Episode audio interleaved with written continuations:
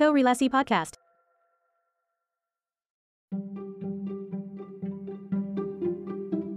Halo, kita ketemu lagi di coRELASI, satu obrolan podcast yang ngobrol tentang arsitektur dan kaitannya dengan berbagai spektrum kehidupan. Kali ini kita kedatangan tamu dari luar arsitektur sebenarnya, tapi masih sangat berkaitan dengan arsitektur itu sendiri. Kita bakal ngobrol seputar topik interior design dengan tamu, yaitu Dionisius Alfred, atau panggilannya Pepe, dari Vinetha Project. Halo, Pepe. Halo, halo Red. Apa kabar? Baik, baik, baik. Baik. Ini fun fact ya, kita sebenarnya ketemu itu justru pas sekolah ya, S D, S M P gitu rasanya. Yeah. Tapi udah lama nggak ngobrol, terus suatu saat kontak-kontakan lagi di sosmed karena podcast gitu ya. Iya, yeah, betul. Beberapa kali uh, Alfred um, share gitu ya, atau komen uh, beberapa postingan podcast gitu ya. Jadi kenapa nggak diajak aja ngobrol buat podcast gitu. Nah, uh, buat Alfred sendiri, um, interior design ini sebagai sesuatu yang didalami jadi karir gitu ya, atau jadi pekerjaan. Padahal uh, uniknya banyak diskusi arsitektur yang terjadi uh, antar kita gitu ya. Kalau ngobrol arsitekturnya kok, kok Alfred nyambung banget gitu. Kayaknya ada impian-impian yang harusnya ke arsitektur mungkin ya. Tapi mungkin sebelum sampai ke sana ngobrol detail seputar interior designer, Uh, boleh cerita sedikit mungkin latar belakangnya uh, Alfred atau Pepe sendiri uh, nyampe ke dunia desain ini kayak gimana sih? Oke, okay. uh, mungkin kalau tarik ke belakang ke S D mungkin ya, hmm. waktu masih kecil sekitar umur-umur tujuh delapan tahun lah, sejauh aku bisa mengingat itu. Um, ingat nggak waktu zaman dulu itu tiap kali kita sekolah S D, S M P, S M A itu selalu ada buku kenangan kalau misalnya kita lulus. Hmm. Betul. Uh, terus di situ ada kolom cita-cita. Jadi waktu S D, kelas kelas enam S D, itu nggak tahu motifnya kenapa, itu aku tulis uh, cita-citanya itu sebenarnya arsitek. Oh, okay. Mungkin itu bisa jadi dari uh, papaku. Jadi papaku itu hmm. kebetulan memang seorang arsitek dan kontraktor. Uh, di kala itu uh, profesi arsitek sekaligus kontraktor itu mungkin masih banyak ya waktu itu hmm. ya. Jadi nggak khusus cuma arsitek aja atau kontraktor aja. Betul. Mungkin secara nggak langsung memori-memori itu yang tertanam. Mungkin nih ya. Mm-hmm. Uh, zaman dulu itu gambar masih pakai uh, meja gambar yang Betul. bisa di putar-putar angle-nya. Iya, penggarisnya letter L itu, terus pakai apa? Uh, plat plat besi ya, magnet ya. Betul. Itu yang yang bisa ditempelkan. Itu waktu masih kecil itu sering sebetulnya. Mm. Uh, aku gambar di meja kerjanya itu, terus um, ya udah itu berjalan seperti biasa ya, biasa sih suka gambar. Mm-hmm. Terus lanjut ke S M P S M P itu mulai cita-citanya itu mulai kebagi dua, jadi okay. nulisnya itu arsitek garis miring interior designer. Nah, ada triggernya nggak tuh kenapa mulai bercabang? Uh, sejujurnya aku sendiri nggak bisa nginget ya, Red. Jadi, uh, tapi cuman aku sendiri juga nggak ngerti waktu itu uh, apa ya? Aku ngerti profesi interior designer itu dari mana? Aku juga nggak ngerti gitu. Hmm. Apa mungkin waktu itu kakak ngomongi kayak, oh nanti kamu jadi interior designer aja gitu, hmm. atau atau papa mungkin ngomongi kayak gitu. Terus uh, lanjut sampai S M A, S M A tulisnya juga sama, arsitek okay. atau interior designer, tapi waktu masuk kuliah itu uh, ngambilnya tesnya itu kalau di Petra itu kan uh, tes untuk masuk di arsitek sama tes untuk masuk di interior design itu beda. Jadi betul, itu dua betul. tes yang berbeda. Ya. Uh, tapi sedangkan interior dan D K V itu tesnya sama. Jadi waktu itu aku tulisnya pilihan pertama itu interior dan pilihan hmm. keduanya itu D K V sebetulnya. Oh, oke, okay. menarik. Terus? Uh, terus karena waktu itu cuma sesimpel aku males tes dua kali sebetulnya. Terus, ya benar-benar. Tesnya sama gitu, ya interior sama di kafe soalnya ya. Iya benar, sekali sekali tes udah selesai gitu. Padahal uh-huh. tesnya kalau nggak salah waktu itu waktunya sekitar tiga jam kalau nggak salah, suruh bikin perspektif ruangan kalau nggak salah. Uh-huh, betul. Uh, terus uh, pada dasarnya waktu itu masih nggak ngerti ya. Memang waktu S M A kan nggak pernah diajarkan untuk uh, gambar perspektif satu titik mata dua titik mata, itu nggak pernah diajarkan. Uh-huh. Terus uh, singkat cerita gagal lah tesnya ini. Oh, oke. Okay. Tesnya gagal, dan ternyata teman-teman yang gagal di jurusan interior desain Petra ini, dari seratus tiga puluh lima mahasiswa yang mendaftar, yang cuman lulus tes uh, desainnya itu cuman berapa? lima belas sampai dua puluh orang kalau nggak salah. Oh, okay. Jadi seratus sekian orang itu tuh semuanya gagal. Uh-huh. Dan itu ada semacam kayak semester pendek, kayak uh, bukan sorry, bukan semester pendek semester sih, kayak nol, ya? Iya, semacam semester nol kalau uh-huh. di arsitek, tapi kalau di interior namanya R C, itu cuma dua minggu, Red. Betul, R C menggambar ya. Benar. Uh-huh. Jadi R C itu uh, oke, kita lompat, kita masuk ke hari pertama R C, disuruh bawalah seratus lembar kertas buram. Hmm, hmm. Suruh mbak uh, itu kita juga no clue kan, ini kenapa kok suruh bawa ini gitu. Terus habis gitu masuk, kepala studio masuk ruangan, dia simple cuman bilang gini, oke okay, uh, kertas-kertas itu dikeluarkan, habis gitu bikin sepuluh lembar garis-garis lurus dengan jarak sekitar kurang lebih satu sentimeter. uh, Terus habis gitu sepuluh lembar lagi garis patah, sepuluh lembar lagi garis gelombang dan seterusnya lah. Ada yang mm-hmm. nanti garis lurus-lurus itu uh, satu, jarak satu sentimeter, terus di bawahnya dua sentimeter, satu sentimeter lagi, dua sentimeter lagi dan seterusnya. Mm-hmm. Uh, terus waktu itu ya namanya masih anak kecil ya. Waktu itu disuruh kayak gitu, terus habis gitu kita ya mikirnya kayak wah ini, ini hukuman. Iya ini ngapain? Hukuman ini. Ya udahlah, terus kita uh, waktu itu kita juga nggak ngerti kan itu fungsinya untuk apa. Uh-huh. Terus gitu uh, lanjut uh, berjalan sampai kurang lebih di semester empat atau lima. Uh-huh. Di semester empat atau lima itu ada satu mata kuliah yang aku nggak perlu sebut namanya dan aku nggak perlu sebut nama dosennya. Uh, intinya di interior itu ada labnya. Jadi uh-huh. uh, ada lab ada lab tersendiri. Um, terus kita masuklah ke lab itu. Terus tiba-tiba kok banyak kertas gitu, hmm. kok banyak kertas, wah ini kertas dari yang lalu ini, dari yang waktu kertas buram itu mungkin ini. R C menggambar tuh ya? R C menggambar, betul. Hmm. Tapi saat itu memang kan kita semua kan uh, nggak nggak nggak ngerti gitu ya, ini maksudnya apa? Wah ini bener-bener ini kita dimanfaatkan, waktu itu mikirnya kayak gitu. Hmm. Padahal sebetulnya nggak, setelah setelah berapa tahun kemudian masuk ke dunia profesional, terus kita akhirnya mikir, oh ya memang ternyata sebetulnya untuk R C itu sangatlah penting gitu loh. Malah aku bersyukur bisa masuk di R C itu karena uh, membuat garis lurus dengan apa ya, dengan cepat dan konstan itu sangat-sangat perlu waktu dan kita presentasi. Dan freehand ya, tanpa penggaris kan ya. Betul, freehand ya. Tanpa penggaris. Itu ya. Sangat-sangat penting uh, buat ini ya presentasi ke klien sih menurutku. Betul. Karena uh, klien itu kita nggak nggak nggak nggak semua klien itu punya waktu yang panjang gitu untuk, untuk untuk ketemu sama kita. Jadi kita uh, untuk diskusi juga harus cepat juga kan. Hmm. Untuk garis uh, apa tarik-tarik garisnya itu. Uh, lalu untuk masalah yang uh, di lab tersebut kertas itu sebetulnya kalau setelah di, setelah dipikir-pikir uh, penting juga gitu loh. Hmm. Karena daripada jadi gini dosennya itu itu masuk S dua lalu uh, dia itu skripsinya kalau nggak salah tentang tata kertas.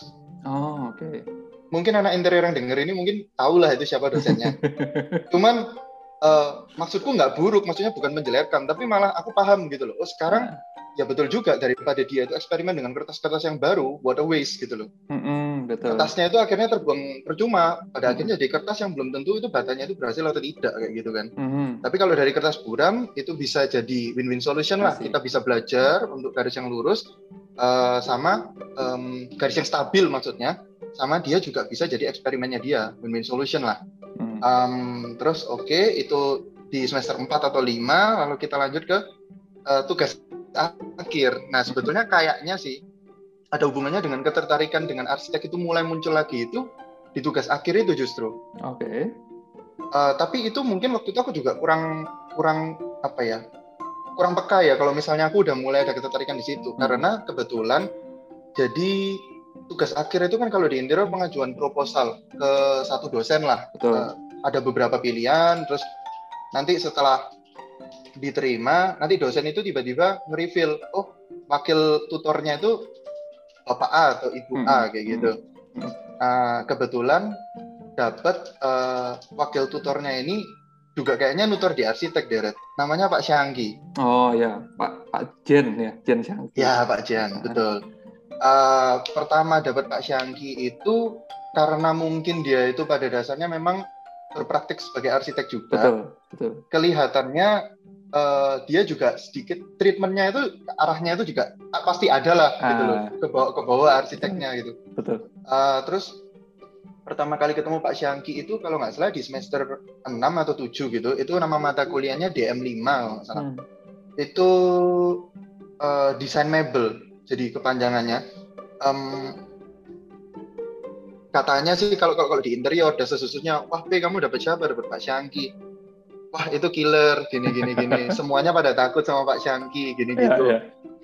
Akhirnya ya di kepala juga waduh takut ini gini gini gini, tapi uh-huh. ternyata setelah dijalani orangnya sebetulnya enak gitu loh, orangnya sebetulnya kalau misalnya kita ajak obrol juga dia bagi ilmunya juga nggak nggak nggak pelit kok. Betul, betul. Terus masuklah ke tugas akhir. Tugas akhir itu hmm, dia itu uh, sempat ngomong gini sih uh, di awal-awal itu, intinya itu untuk desain saya terus terang nggak terlalu ngelihat sebagaimana, maksudnya nggak nggak terlalu ngelihat sampai ini bagus sekali atau enggak enggak hmm. karena dia menekankan kita ini uh, kalian ini mahasiswa gitu loh, saya ini di sini dosen dan hmm,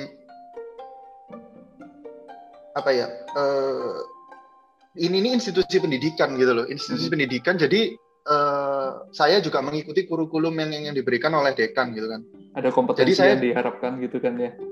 Betul. Hmm. Jadi dia akhirnya uh, menekankan, menitikberatkan pada uh, kalau kalau di interior itu analisa-analisa itu namanya programming. Hmm. Jadi dia bakal benar-benar fokus di programmingnya. Uh itu aku ingat waktu itu programnya lama banget. Jadi kita cuma berkesempatan mendesain satu kelompok yang kedatangan Pak Sianggi itu hmm. uh, paling cuman berapa ya? Satu bulan apa berapa ya itu untuk menyelesaikan satu bangunan itu, hmm. interior satu bangunan itu. Sisanya itu benar-benar sama dia di di gambling di bagian programmingnya, hmm. tapi justru itu yang menarik menurutku, karena secara nggak langsung dia akhirnya um, ngedrive kita buat berpikir secara kritis itu tadi. Betul. Kalau di kelompok-kelompok yang lain, sekali asal lagi buat aja mau, gitu ya. Um, aku nggak berani ngomong gitu sih, tapi cuman, cuman um, aku aku aku nggak berniat untuk menjelekan kelompok lain, ah, ya. Cuman Uh, mungkin ya tiap tutor punya caranya sendiri-sendiri lah. Cuman kalau Pak Sianggi ini waktu di kelompok kita, cuman untuk analisa tapak, jadi analisa tapak luar itu tuh dia tuh benar-benar kritis. Hmm. Contohnya gini, um, teman-teman waktu ngeliat gitu juga, loh, tapak luarmu kayak gimana, kayak gini, dia mereka juga agak kaget gitu loh. Hmm. Karena waktu itu pertamanya ya namanya anak interior ya, tapak luar, utara, selatan, barat, uh, timur gitu. Udah kita tulis bangunannya sembarang lah kita tulis gitu. Kayak nggak ada efeknya tanya, gitu ya, seolah nggak ada efeknya. Ada. Betul, betul. Hmm. Terus habis gitu Pak Sianggi nanya, apakah betul ini gitu. Hmm. Terus dia ulik lebih dalam lagi. Coba kamu lihat, karena um, jadi kita tuh kebanyakan ngambil denahnya itu, ngambil denah anak-anak T A arsitek. Hmm. Yang di bukunya itu ada di P delapan atau P sembilan kalau nggak salah. Itu tumpuk-tumpukan banyak. Uh, kita kita ambil satu denah yang paling relate sama topiknya kita, kita kontak orangnya. Terus habis gitu dikasihlah datanya itu. Um, terus dia bilang analisanya sebisa mungkin, seril mungkin. Jadi biasanya kalau T A arsitek itu kan dia kan apa ya, sekompleks itu kan. Jadi hmm. bangunan A sebelahnya kalau misalnya ada kayak, kayak super blok gitu kan. Jadi kanan kirinya itu ada bangunan apa aja gitu loh. Betul. Nah, udah itu aku minta datanya si anak arsitek itu, dikasihlah aku tulis. Nggak sampai di situ, Pak Siangginya bilang, iya terus kenapa kalau misalnya kayak gini gitu loh. Hmm. Emang kenapa kalau misalnya bangunannya cuma A, B, C, D ini? Betul, betul. Gitu. Terus dia bilang, ya kamu ulik lagi dong apa apa apa ya? Apa kesinambungan antara bangunanmu, uh, sorry, topik-topik yang kamu ambil, yang yang kamu masukkan ke bangunan itu sama bangunan-bangunan di sekitarnya. Hmm. Itu harus ada korelasinya gitu loh. Um, Terus dia bilang apa namanya hmm, jaraknya itu berapa, berapa berapa panjang dan lain-lain, karena itu ada pengaruhnya dengan sinar matahari tadi. Hmm. Itu akhirnya secara nggak langsung kita belajar hmm, arah barat itu nggak selalu buruk gitu loh, dan betul. Arah barat itu nggak selalu terang itu sesuatu yang baik juga gitu. Betul. Jadi dia me, apa ya dia, dia ngajarkan lebih dalam soal itu.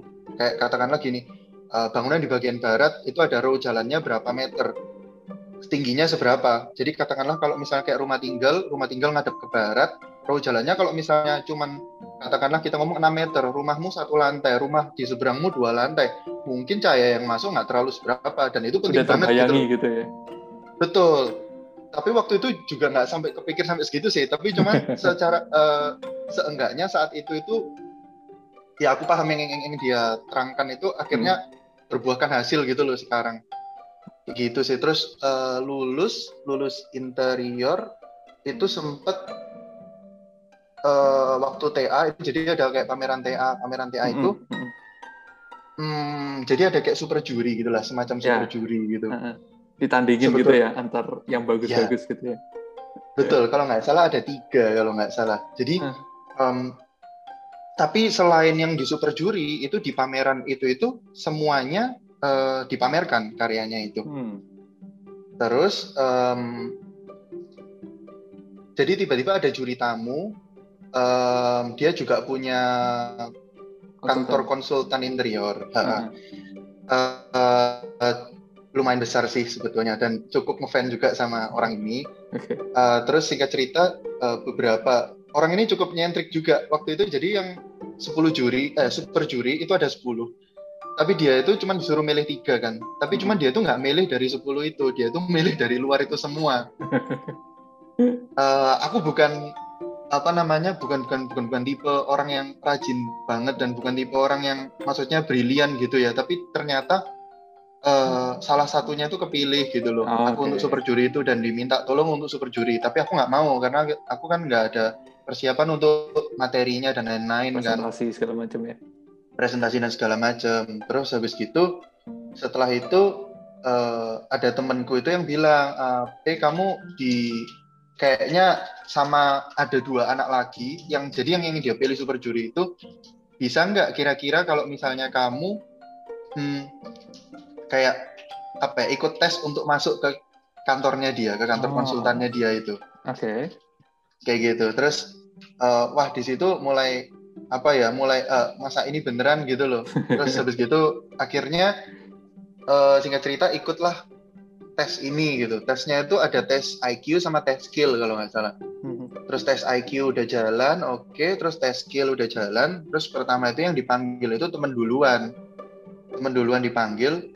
Terus aku waktu itu masih belum dipanggil. Mm-hmm. Habis gitu ya udahlah, terus kayak ah kayaknya nggak nggak keterima juga gitu loh. Mm-hmm. Terus habis gitu tiba-tiba adalah project, ada ada ada project masuk gitu, ada project masuk. Um, terus ya udahlah, aku coba peruntungan di sini aja lah, aku garap project sendiri gitu. Uh, habis gitu nggak lama kemudian ditelepon lah sama si H R D dari perusahaan ini. Mm-hmm. Uh, terus habis gitu ya udah akhirnya dibilangi kalau misalnya masuk gini gini gini ini di, di udah udah dijelaskan lah uh, gajinya segini dan lain bla bla bla bla bla. Terus habis gitu um, saat itu aku coba apa ya, tempat-tempatnya ini kan nggak nggak nggak nggak dekat gitu loh dari rumahku. Terus pertimbangan jarak ya ke kantor dan iya, rumah gitu ya nih. Betul betul. Jadi uh, nggak nggak nggak dekat. Terus habis gitu kan di situ kan apa ya, aku masih baru juga kan. Terus kebetulan puji Tuhan di rumahku waktu itu ada saudara itu, dia tuh H R D suatu perusahaan di Jakarta. Uh-huh. Terus dia itu ngomong sama aku gini, um, kamu cobalah paling nggak hitung-hitung gitu loh, hitung-hitung uh-huh. um, cost-nya sama cost, yang income-nya gimana gitu kan. Betul. Terus habis gitu dia bilang gini, sebetulnya sih nggak ada masalah kalau misalnya kamu yakin seratus persen kamu di situ bakal belajar sesuatu gitu loh. Betul. Terus um, uh, terus aku coba hitung-hitung, eh ternyata aku di situ nombok. Jadi per bulannya aku nombok. Terus akhirnya aku ya udahlah. Ya udahlah, cobalah ini aku kerja sendiri dulu aja. Jadi okay. akhirnya ya itu terus akhirnya berjalan sampai berjalan sampai sekarang itu tadi sih. Hmm. Jadi sebenarnya praktis pengalaman di kantor konsultan tuh belum pernah ya jatuhnya ya? Betul, aku belum pernah sama sekali. Dan sekarang sebetulnya lumayan penasaran gitu loh, pengen tahu ekosistemnya gimana kan, gitu ya?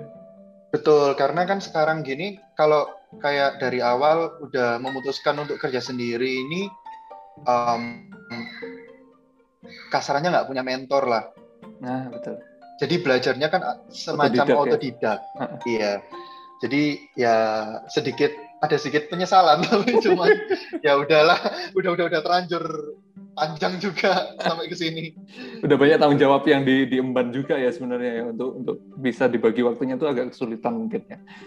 Itu menarik tadi ceritanya Pepe um, terkait bagaimana sebenarnya punya kesadaran sejak kecil untuk bisa ber ber apa ya ber ber, uh, berkarya di arsitektur, tapi ternyata secara lembawa sadar uh, karena mungkin kemudahan dan lain sebagainya memilihnya interior, sampai kemudian tadi di semester akhir-akhir ya disadarkan kalau sebenarnya bisa untuk berpikir kritis, tidak hanya sekedar uh, solving problem, tapi justru nyari problemnya duluan gitu ya, yang baru di solve pakai desainnya. Nah, uh, ada beberapa hal mungkin yang kemudian ini tadi uh, Pepe cerita Pak Sianggi ya, Pak Sianggi kebetulan juga pernah jadi mentorku gitu, uh, sangat membuka mindset sih. Uh, walaupun memang kadang-kadang caranya agak agak dalam tanda kutip ya agak kejam gitu uh, kalau kritik sesuatu, cuman somehow itu juga yang membentuk mental kita, karena kan sebenarnya di luar pun nantinya kita nggak mungkin dapat klien yang tipenya uh, yes man gitu ya, yang selalu approve apa yang kita propose, tapi uh, dengan berlatih mental yang kuat, uh, berpikir kritis dan lain sebagainya, itu rasanya modal yang baik. Nah, yang menarik lagi tadi mungkin uh, ada ada peran ini nggak sih kayak keluarga, karena kan sebenarnya uh, Aris kakaknya Pepe juga uh, arsitek gitu. Apakah yeah. mungkin karena ah yaudah deh daripada kebanyakan arsitek coba uh, komplementerinya gitu, jadi kayak interior designer, jadi bisa saling melengkapi dan sebagainya. Ada pertimbangan itu nggak sih? Uh, ada. Jadi itu sebetulnya pertimbangan itu uh, gini. Jadi dari awal itu papaku untungnya nggak pernah masain uh, gitu ya? Iya, nggak pernah masain anak-anaknya. Jadi sebetulnya dari pun dari S D itu selalu ditanyain gitu, kayak kamu mau S M P kemana gitu, nah. alasannya kenapa, sebetulnya cuma pertanyaan simpel kayak gitu. Terus dari S M P pun juga ditanyai sebetulnya, kamu mau S M A di mana, uh, alasannya kenapa kayak gitu. Uh-huh. Tapi setiap kali kita ngasih alasan itu nggak pernah nggak pernah di denial sama papa. Uh-huh.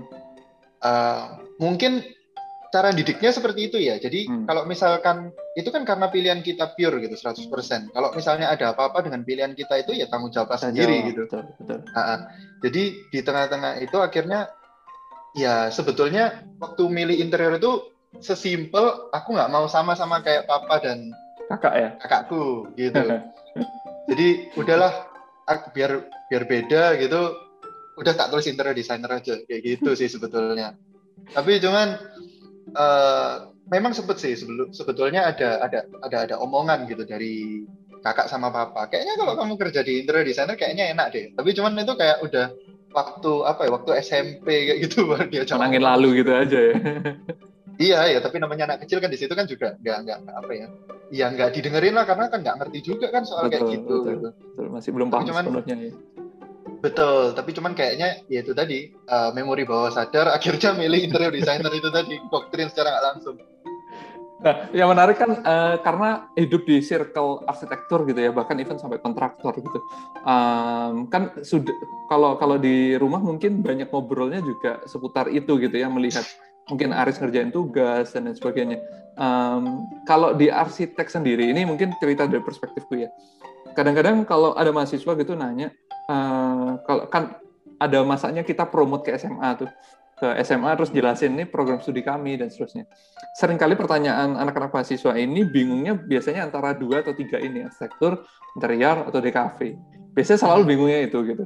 Uh, di di pemikiranku ini, coba nanti mindsetnya dari Pepe gimana ya. Kalau di pemikiranku selalu aku coba jawabnya adalah kalau arsitektur memang mencakup lebih luas. Se, uh, sehingga kita bisa cover berbagai hal, termasuk apa yang dikerjakan di interior itu kita juga latihkan walaupun tidak sampai sedetail itu. Jadi sebenarnya interiornya oke, okay, cek masuk gitu ya. Terus kemudian kita terbiasa untuk dilatih mengkomunikasikan ide kita secara visual. Sebenarnya itu juga uh, poinnya D K V kan sebenarnya. Ya memang memasarkan arsitektur sebagai bidangku pribadi ya, cuman eh, bahasaku selalu ya kalau interior designer sebenarnya kita juga latih kan, nggak mungkin rancang luarnya, nggak rancang dalamnya, walaupun mungkin tingkat kedetailannya beda. Sehingga mungkin mengarahkan teman-teman yang bingung mau masuk jurusan mana, ya udah arsitektur aja toh, cover semuanya. Nah, kalau dari sudut pandangnya Pepe yang sudah aktif sebagai praktisi interior designer, terus hidup di circle yang eh, kental arsitekturnya, itu memandang arsitektur dan interior tuh gimana sih hubungannya? Komplementerikah atau yang satu di atas yang lain dan lain sebagainya? Uh, menurutku saling melengkapi ya. Oke. Okay. Kayaknya nggak ada nggak ada yang arsitek di atas interior atau interior di atas arsitek mm-hmm. sih menurutku. Mm-hmm. Kalau tapi ini konteksnya kalau misalnya dalam satu uh, project gitu ya, kita hmm. kerja bareng gitu, uh, rekanan kayak gitu, hmm. kayaknya nggak nggak nggak nggak ada porsi yang lebih tinggi atau lebih rendah, Deret. Justru sebagai satu tim gitu ya, yang setara, bisa komplementari satu sama lain ya harusnya ya. Betul, betul. Contoh, contoh apa ya? Contoh simpelnya mungkin, oke, arsitek memang kan gambar M E ya. Mm-hmm. Pasti ada gambar M E-nya juga. Tapi cuman um, itu kan M E yang dari perencanaan si arsitek ini gitu. Sebelum si interior ini masuk mungkin, atau atau generalnya dulu gitu ya. Generalnya, iya. Ah. Nah, um, biasanya sih kalau aku sebagai posisi interior, aku pasti nanya juga sih sebelum apa ya, sebelum kita mendesain secara semuanya gitu. Begitu mm-hmm. klien meng-hire aku sebagai interior dan ada arsitek di situ sebelumnya, aku pasti tanya dulu sih. Apa-apa aku pasti tanya. Komunikasi terus lah, itu nggak boleh, nggak boleh, nggak boleh miss. Karena um, aku nggak boleh melangkai si arsitek ini kan, mm-hmm. karena dia udah mikirkan gitu loh. Uh, posisi ini di sini, ini di sini, dan ada pertimbangan-pertimbangannya uh, gitu ya, seolah ya. Betul, karena uh, aku nggak, ya mungkin aku nggak akan pakai semuanya ya secara hmm. mentah-mentah. Aku ambil semuanya gini, udah persis kayak gini nggak mungkin lah. Hmm. Tapi cuman at least aku tahu gitu loh dari pandangan si arsitek, arsitek ini pingin bikin kayak gimana sih kayak gitu. Hmm. Hmm. Nah dari situ mungkin yang bakalan kita kembangkan uh, akan beda kalau misalnya uh, kita masuknya barengan gitu ya. Jadi hmm. Uh, si arsitek dan si interior itu uh, startnya bareng lah, si, si si klien ini nge-hire kita secara bersamaan kayak gitu. Mungkin kita bisa diskusi dari awal kayak gitu. Okay. Um, ya kayak gitu sih, kayak kayak M E itu misalnya. M E itu um, pasti aku bakal tambah-tambahin di beberapa titik tertentu sih, yang yang yang sesuai dengan kebutuhan si interiornya itu tadi. Kayak gitu. Oke, karena ada pertimbangan-pertimbangan yang mungkin arsitek mikirnya general dulu gitu ya, sedangkan interior designer mikirnya justru lebih rinci, lebih detail, lebih lebih peritilannya gitu ya istilahnya.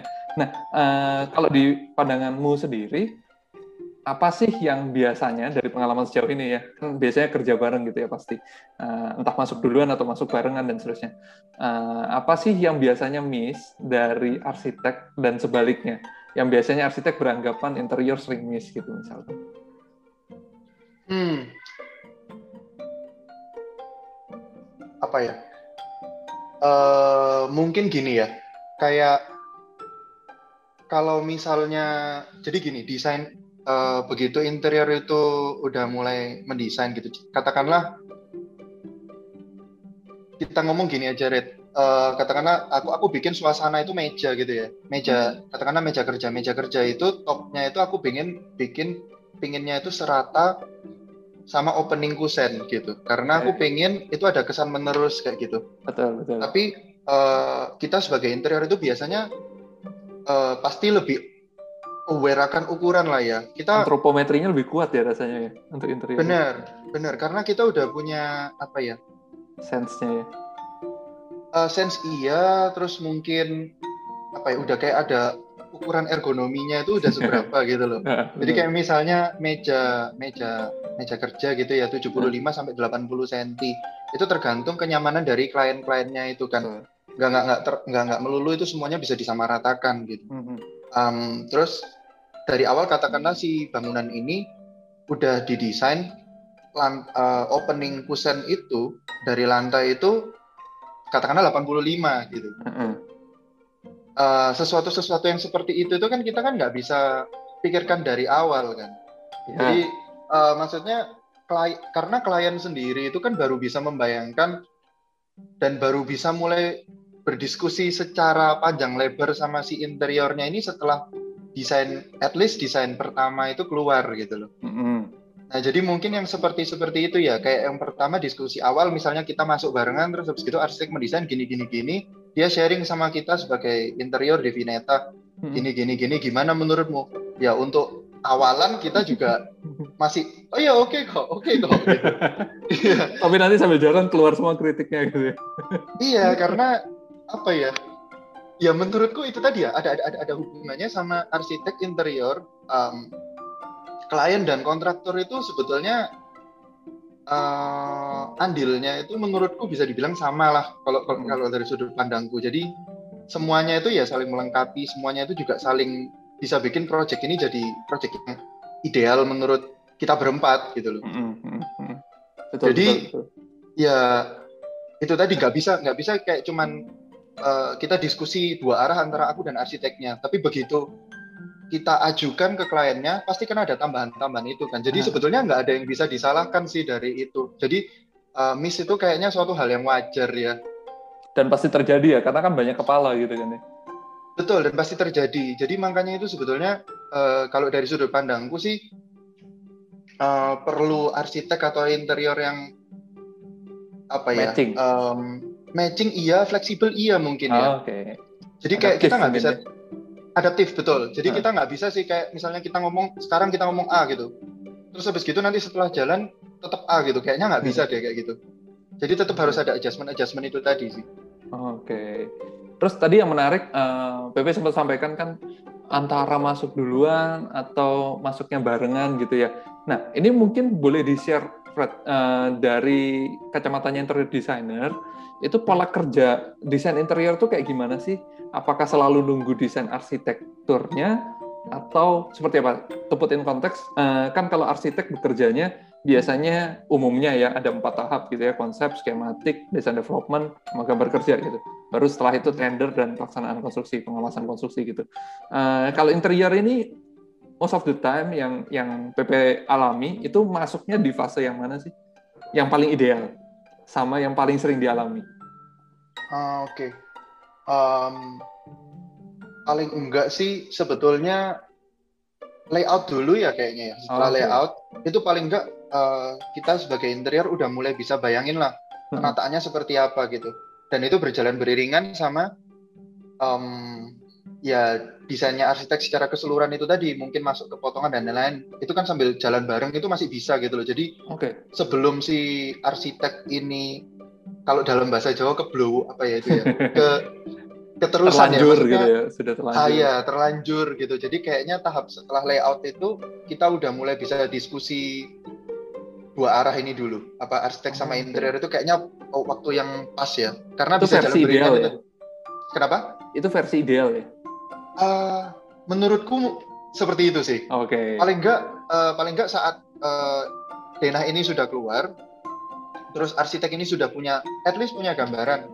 Kurang lebih tinggi plafonnya segini, pintunya segini, jendelanya posisinya di sini kan di layout kan udah ketahuan itu posisi-posisinya. Tapi kayak dimensi opening gitu emang udah keluar di layout kan belum? Nungguin tiga D-nya dulu atau gimana? Iya, biasanya nungguin tiga D sih tetepan. Cuman uh, paling enggak kita bisa Uh, ngomongin ke arsiteknya gitu. Uh, hmm. Aku pengen bikin denah yang kurang lebih seperti gini, gini, gini, gini. Menurut lu gimana? Baru dari situ kan ditimbali sama arsiteknya. Oh, nanti di sini kayaknya bakal tak kasih ini deh, bakal tak kasih ah. ini deh. Kalau misalnya uh, memungkinkan nggak kalau misalnya kayak dipindah di posisi yang lain gitu-gitu. Oke, okay. Jadi uh, versi ideal harusnya masuk even dari layout itu ditelurkan gitu ya. Um, hmm. Baru kemudian mendevelop tiga D bersama supaya tadi ya jarak-jarak, antropometri, ergonominya si hmm. uh, setiap perabot yang ada itu match sama arsitekturnya gitu ya harapannya. Harapannya nah, seperti itu betul. Pernah mengalami nggak ya justru kebalikan? Uh, kayak, kebalikan dalam artian itu. Kayak udah jadi, ya, kayak ekstrim bangunannya udah jadi gitu. Kayaknya lebih seringnya kayak gitu deh. Oh, Oke. Okay. uh, jadi kayaknya si interior ini baru kayak oh ya oke okay, aku akhir interior designer setelah kayak memang desain uh, bangunannya udah selesai kayak gitu. Okay. Tapi cuman kalau kayak gitu uh, biasanya malah yang apa ya yang yang yang yang ubah-ubah itu malah kayaknya bukan si arsiteknya karena biasanya kan gambar kan udah ya udah fix udah gitu. Fix, tapi kan. Kalau misalnya bangunan udah mulai dibangun biasanya yang agak gonta-ganti itu si kontraktor. Kayaknya yang ngomel bakalan kontraktornya ada daripada arsiteknya. Itu kalau baru mulai tahap pembangunan pelaksanaan di lapangan gitu ya? Iya, betul. Itu lebih banyak ngomelnya mungkin. Nah, uh, tadi kan sebenarnya banyak sekali hal-hal yang yang mungkin interior lebih-lebih ngeh gitu ya, antropometri, ergonominya, uh, perabot, dan seterusnya. Sedangkan arsitek arsitektur biasanya kan mikir uh, the whole sistemnya gitu ya, maksudnya mikir keseluruhannya dulu. Nah, kita kan biasanya kalau di arsitektur itu selalu mikir uh, masalah desain gitu. Ceritanya kayak yang tadi Alfred nah, mungkin ceritakan di di yang pas tutoring sama Pak Sianggi. Artinya kita selalu berupaya desain itu sebagai solusi. Jadi misalkan, oh rumahnya ada barat, oh berarti desainnya harus seperti ini, ini, supaya kamu dapat kenyamanan tertentu. Uh, kemudian misalkan, oh anginnya kencang banget nih, mesti di ini-in nih bangunannya, hadap ini, orientasinya sekian, tingginya sekian, dan seterusnya. Kalau interior designer, apakah bekerja dengan pola yang sama? Melihat problemnya dulu, baru kemudian dipetakan dan seterusnya, atau uh, ya udah pengennya tema apa, kemudian di, diakomodasi gitu. Betul. Jadi, ada keperluan uh... berpikir kritisnya nggak? Sorry. Uh, sebetulnya kalau interior lain aku kurang kurang bisa ngomong ya. Maksudnya okay. Dalam artian uh, company lain punya caranya sendiri-sendiri. Cuman kalau kita kamu jalankan gitu kan ya. Betul betul. Nah. Kalau dari sudut uh, dari dari kami Vinetha itu biasanya sih um, mungkin anak cerita dari ini ya. Uh, si klien tiba-tiba kayak kontak kita gitu. Boleh boleh. Kontak kita. Aku aku, aku punya. Uh, aku mau aku mau desain rumahku kayak gini gini gini. Hmm. Itu biasanya sih kalau kita sebisa mungkin kita ngajak ketemuan atau Zoom meeting. Mm, mm. Zoom meeting so far sih belum pernah, karena waktu kita tawarkan untuk ketemuan atau Zoom meeting, mereka maunya ketemuan. ketemuan. Tapi cuman uh, karena biasanya kita sebagai uh, kita kita di Vinetha itu nggak pernah nggak pernah terlalu percaya seratus persen sama blueprint yang yang, mm. yang keluar gitu. Ini kalau katakanlah konteksnya uh, rumahnya udah jadi gitu ya. Mm. Kita pasti harus kan harus survei ulang ke lokasi, harus ukur, uh, harus ukur, ukur ulang ke gitu ya. Betul, karena um, ya itu tadi, karena concernnya kita itu lebih ke, kalau aku pribadi lebih ke milimeter. Jadi kalau misalnya katakanlah uh, di gambar itu uh, lebar dinding ini cuma lima puluh sentimeter, tapi di lapangan itu lima koma empat tujuh misalnya, jadi lima puluh empat koma tujuh sentimeter. Itu penting sekali sih buat aku sebetulnya. Jadi jadi makanya itu kenapa perlu di, dilakukan survei okay. atau pengukuran ulang gitu di lokasi. Uh, pun kalau misalnya bangunannya itu masih setengah jadi, dalam artian masih uh, bahkan masih bata gitu ya, itu aku tetap ukur. Oke. Okay. Itu kayak gitu, terus habis gitu um, mulailah ngobrol sama kliennya, gali. Jadi mungkin serunya di pekerjaan kita juga ya, hmm. kita harus gali uh, kebutuhan dan keinginannya klien, karena menurutku kebutuhan dan keinginan beda sih. Beda, betul. Beda. Jadi uh, kita harus gali klien ini. Keinginan dan kebutuhannya itu apa dulu? Nggak apa-apa, kita jaring semuanya dulu kan. Kita kita, kita catat, uh, baru nanti uh, di fase desain kita baru bisa uh, menyimpulkan gitu. Kita bisa mengakomodir semuanya apa enggak gitu. Mm-hmm. Nanti di pengajuan pertama baru kita nanti bakal ngefloorkan kan ke klien kayak, oh kayaknya yang poin A dan B ini kita nggak bisa akomodir karena satu dan lain hal. Kayak gitu-gitu. Dan biasanya sih kenapa di awal itu pernah perlu ketemu, karena itu perlu pendekatan-pendekatan yang maksudnya ke klien supaya dia bisa open sama kita, karena kalau misalnya kita nggak ketemu secara langsung sih biasanya chemistry-nya kan belum kebentuk ya. Betul, betul. Jadi uh, klien sendiri pun juga mau mengutarakan keinginan dan kebutuhannya itu juga agak was-was kayak gitu. Malah mungkin bisa jadi dia malah keganggu sama sama, sama kita yang tanya-tanya soal itu gitu loh. Apalagi kayak cuman kita kasih visioner. Visioner perlu, tapi cuman uh, tetap harus ketemu dulu sih kalau kalau kalau aku kayak gitu. Terus um, setelah itu biasanya sih aku ngajukan mood board. Hmm. Tapi mood board ini biasanya klien ini juga uh, kebanyakan ini ya, nggak semua itu menganggap angin lalu. Jadi kayak mood board ini dianggap kayak oke, okay, cuman dilihat color coordination-nya udah selesai gitu. Aha. Jadi kita menjelaskan kayak ini bentuknya nanti kita bikin kayak gini gini gini hmm. gini gini. Itu mereka sebetulnya ada yang bisa nanggep, ada yang nggak bisa nanggep. Kebanyakan mereka nggak bisa nanggep gitu. Hmm. Dan tidak dan nggak menyalahkan juga. Um, terus biasanya itu diskusinya itu mulai, jadi sebetulnya diskusinya itu mulai muncul di uh, pengajuan awal di desain itu. Jadi biasanya sih kalau kita sih ada pengajuan pertama dan dua kali revisi. Hmm.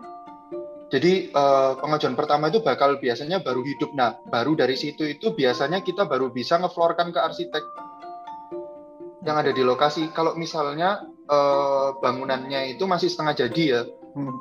Jadi itu biasanya sih uh, karena udah dapat persetujuan dari si uh, kliennya, uh, kita biasanya uh, diskusi dengan si arsiteknya, kayak apakah itu mengganggu fasad gitu. Kalau misalnya hmm. itu berbatasan dengan area luar, hmm. terus kalau misalnya kayaknya kliennya ini pingin misalnya lemarinya itu kelihatannya itu cuma pintunya aja, jadi built-in hmm. gitu. Hmm. Apakah masih memungkinkan kalau misalnya pintunya uh, dicoak gitu ya? Betul, semacam-semacam kayak gitu. Nah, baru kalau arsiteknya masih oke, okay, baru biasanya kita ngomong ke kontraktornya. Hmm. Kayak gitu sih. Terus um, setelah itu uh, udah desain final, baru biasanya sih aku bikin gambar kerja, itu nanti aku tetap kasihkan ke uh, kliennya, kliennya oke, okay, pembagiannya, terus arsiteknya udah oke okay juga, uh, aku kasih ke kontraktornya, kira-kira memungkinkan nggak seperti ini, kayak gitu. Oh, oke, okay. Sip. Uh, berarti tadi ada ada mencari masalah dalam tanda kutip ya, uh, antara keinginan sama kebutuhan itu dicoba dipetakan sebenarnya, uh, mungkin budgetnya seberapa, keinginannya seberapa, titik tengahnya di mana gitu ya, supaya bisa ketemu uh, yang ideal. Nah, berikutnya mungkin tadi sempat disebutkan nih, uh, kalau dapat gambar atau desain dari arsitek langsung uh, matanya itu kayak tertuju pada beberapa parameter gitu, oh plafonnya berapa, dindingnya berapa, openingnya berapa, dan lain sebagainya. Biasanya apa sih yang diperhatikan dari sebuah desain arsitektur yang menjadi guidance utama lah, atau guidance awalan untuk desainer interior ini bisa bekerja? Hmm. Apakah mungkin tipe ruang, apakah dimensi? Dimensi sih. Dimensi dalam artian panjang kali lebar kali tingginya itu perlu. Terus jendela itu posisinya itu di mana? Jadi apakah pas di tengah? Tapi apakah betul itu pas di tengah? Apakah itu apakah itu geser sepuluh sentimeter, dua puluh sentimeter kayak gitu? Karena um, ketinggian jendela itu juga juga penting, karena mm-hmm.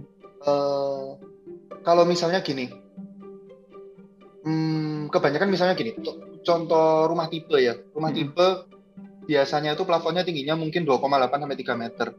Oke. Okay. Jendelanya belum tentu segitu, mungkin dua koma empat atau dua koma enam meter. Mm-hmm.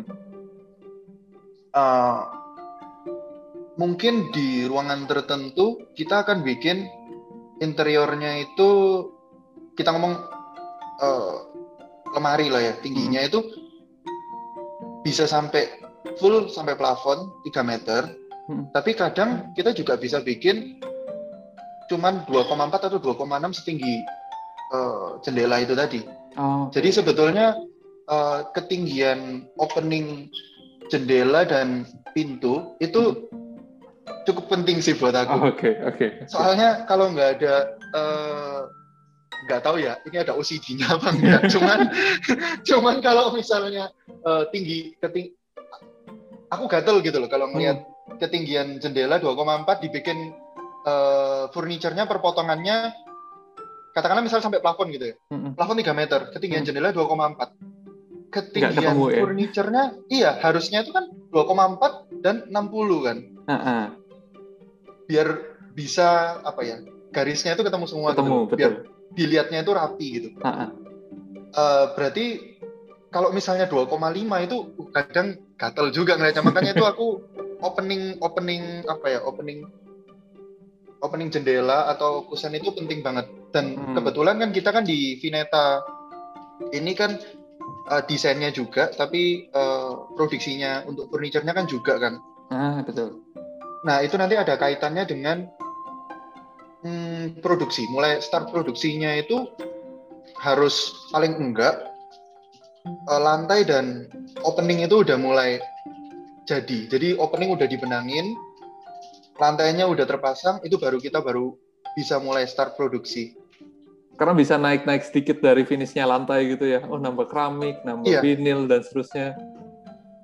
Betul, karena selama ini sih pengalamanku, kalau kita tanya sama kontraktor pun, kontraktor juga, dia pasti nggak mungkin bisa kayak ngasih exact numbers, misalnya betul, betul. Uh, naiknya dari dari apa ini, rabatan ya, dari hmm. rabatan itu berapa berapa senti sih? Pasti dia ngomongnya range, pasti uh, ya mungkin lima sampai tujuh senti atau mungkin empat sampai lima senti, tergantung tukangnya ya ngasih uh, tiangnya seberapa dan seterusnya. Betul, dan tergantung rabatannya kan belum tentu lurus kayak gitu. Jadi ya itu penting. Kalau misalnya ada kaitannya dengan uh, kalau yang tadi ya uh, apa uh, guidance yang yang diperlukan. Betul. Itu jadi panjang kali lebar kali tinggi gitu. Hmm. Kalau misalnya ruangannya itu tiga meter, tapi cuman kalau ruangannya kecil biasanya sih uh, simpelnya kita nggak nggak nggak mungkin kasih furniture yang sampai mentok-mentok plafon, karena biasanya hmm. akhirnya ruangan itu kan kesannya jadi kayak apa ya, kayak tube gitu, kayak hmm. kayak, kayak kayak melorong ke atas gitu kan. Betul betul. Menyumur jadi gitu. Itu ada ya? Pengaruhnya.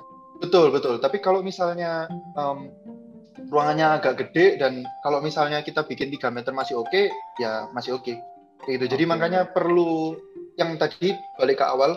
Uh, poin setelah ngobrol sama klien dan survei ke lokasi itu fungsinya untuk itu, karena kita sebagai interior juga perlu untuk merasakan ruangan di dalamnya itu kayak gimana. Oh, kayak gitu. Dapat feel-nya, dapat ambience-nya, baru kemudian dipropose kayaknya karakternya seperti ini yang match gitu ya. Nah, mungkin betul. Berikutnya ada kaitannya sama koordinasi dengan temanya bangunan ya, atau temanya arsitekturnya. Memastikan kepaduan, let's say antara eksterior sama interior, kepaduan warna, kepaduan material. Itu jadi jadi constraint juga nggak sih ke desainer interior? Iya, pastinya iya. Oke, okay. Dan gimana uh, caranya memadukan atau mensinkronkan lah, let's say seperti itu?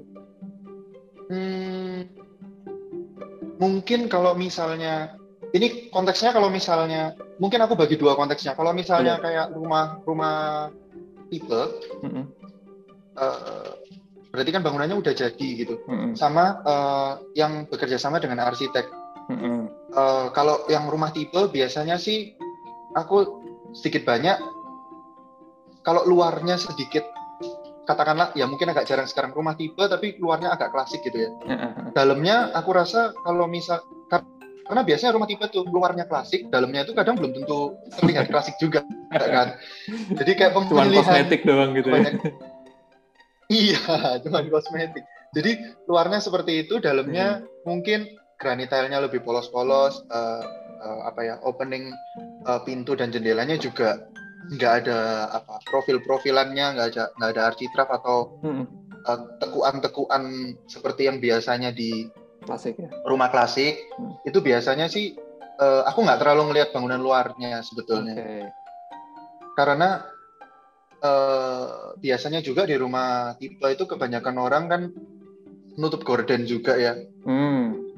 dan mungkin karena roh jalan yang nggak nggak terlalu lebar itu juga bisa berpengaruh untuk privasinya mereka. Betul, juga kan. Uh-uh.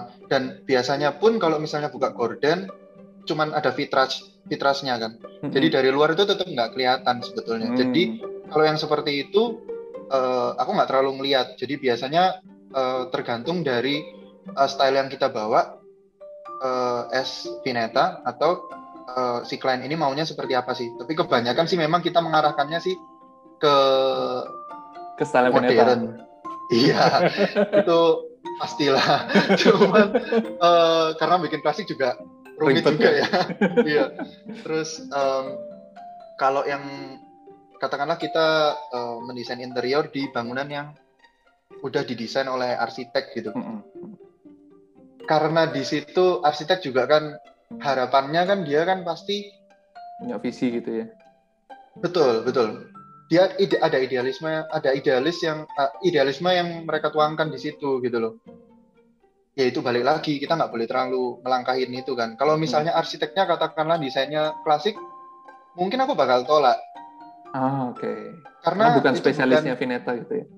Betul, itu bukan kapasitas kita untuk mengerjakan klasik gitu. Tapi kalau misalnya uh, stylenya itu masih masuk dengan kita, ya dari situ yang maksudnya pasti kita ya, karena stylenya itu udah match, udah ketemu, frekuensinya udah kurang lebih inilah, ketemulah, itu baru kita ini sih, baru kita terima. Biasanya apa aja sih yang disinchronize untuk mencapai kesamaan, let's say untuk rumah versi dua tadi ya. Kalau versi satu kan rumah tipe, oh ya udah dipetain aja tipe fasadnya kayak gimana, warnanya kayak gimana dan seterusnya.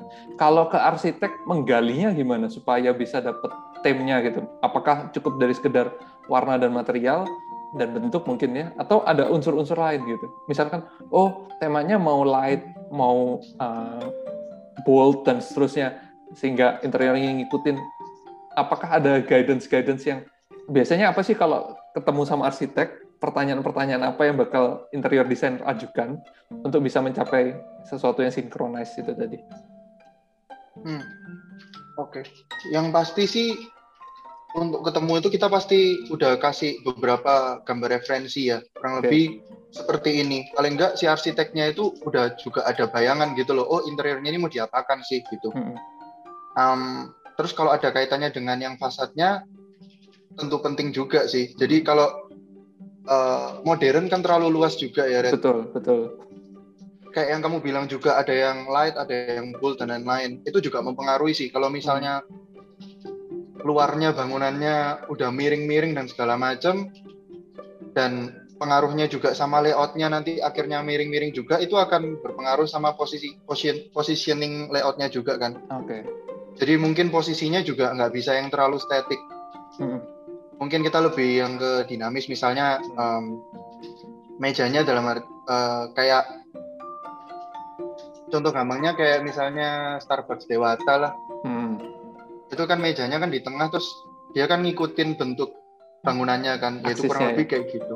Iya, jadi sebetulnya sih um, kalau kalau kalau kalau ditanya sih arsiteknya maunya yang kayak gimana, ya itu sih lebih lebih, lebih ke kayak kita ngasih gambar, terus habis itu arsitek yang lihat kira-kira cocok apa enggak kayak oh. gitu. Maksudnya dari, dari dari sisi arsiteknya dulu ya.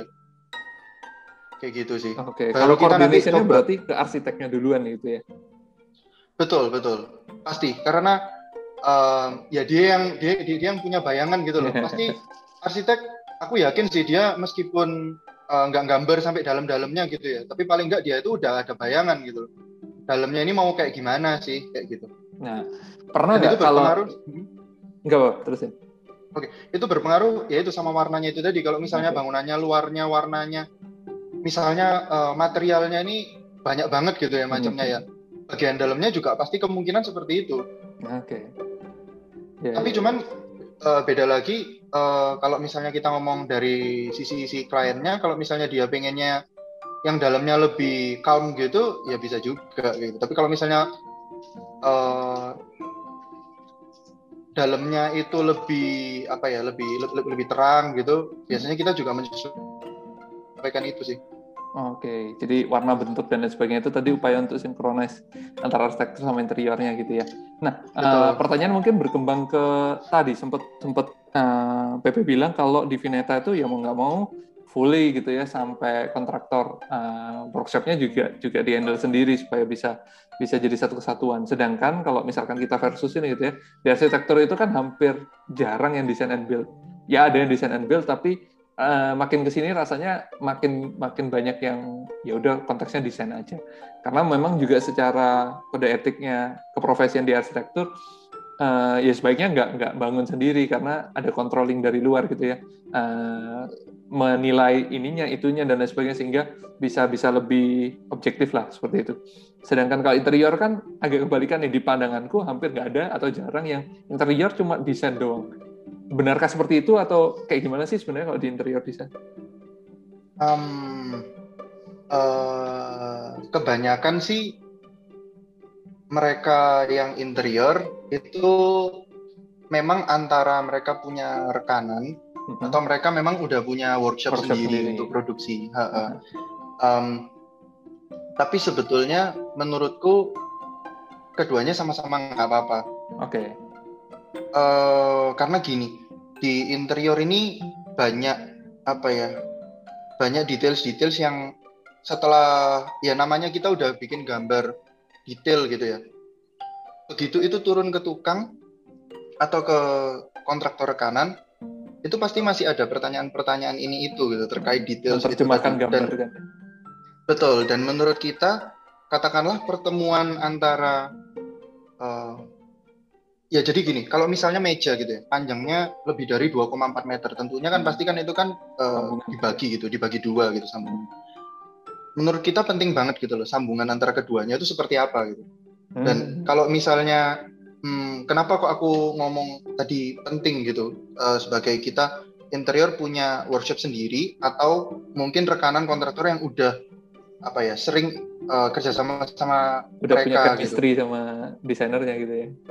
Betul, karena Oh, banyak banget detail-detail kayak gitu tuh yang takutnya tuh jadinya nanti kalau iya kalau misalnya kita nggak nggak terlalu kenal kontraktornya kontraktornya baru gitu ya, atau katakanlah kontraktornya dari kliennya, oh pakai kenalanku aja ini gitu, nggak buruk sih, cuman koordinasinya pasti jauh lebih sulit. Dan uh, kalau kontraktor bangunan bangun rumah itu mungkin sekitar satu dua tahun.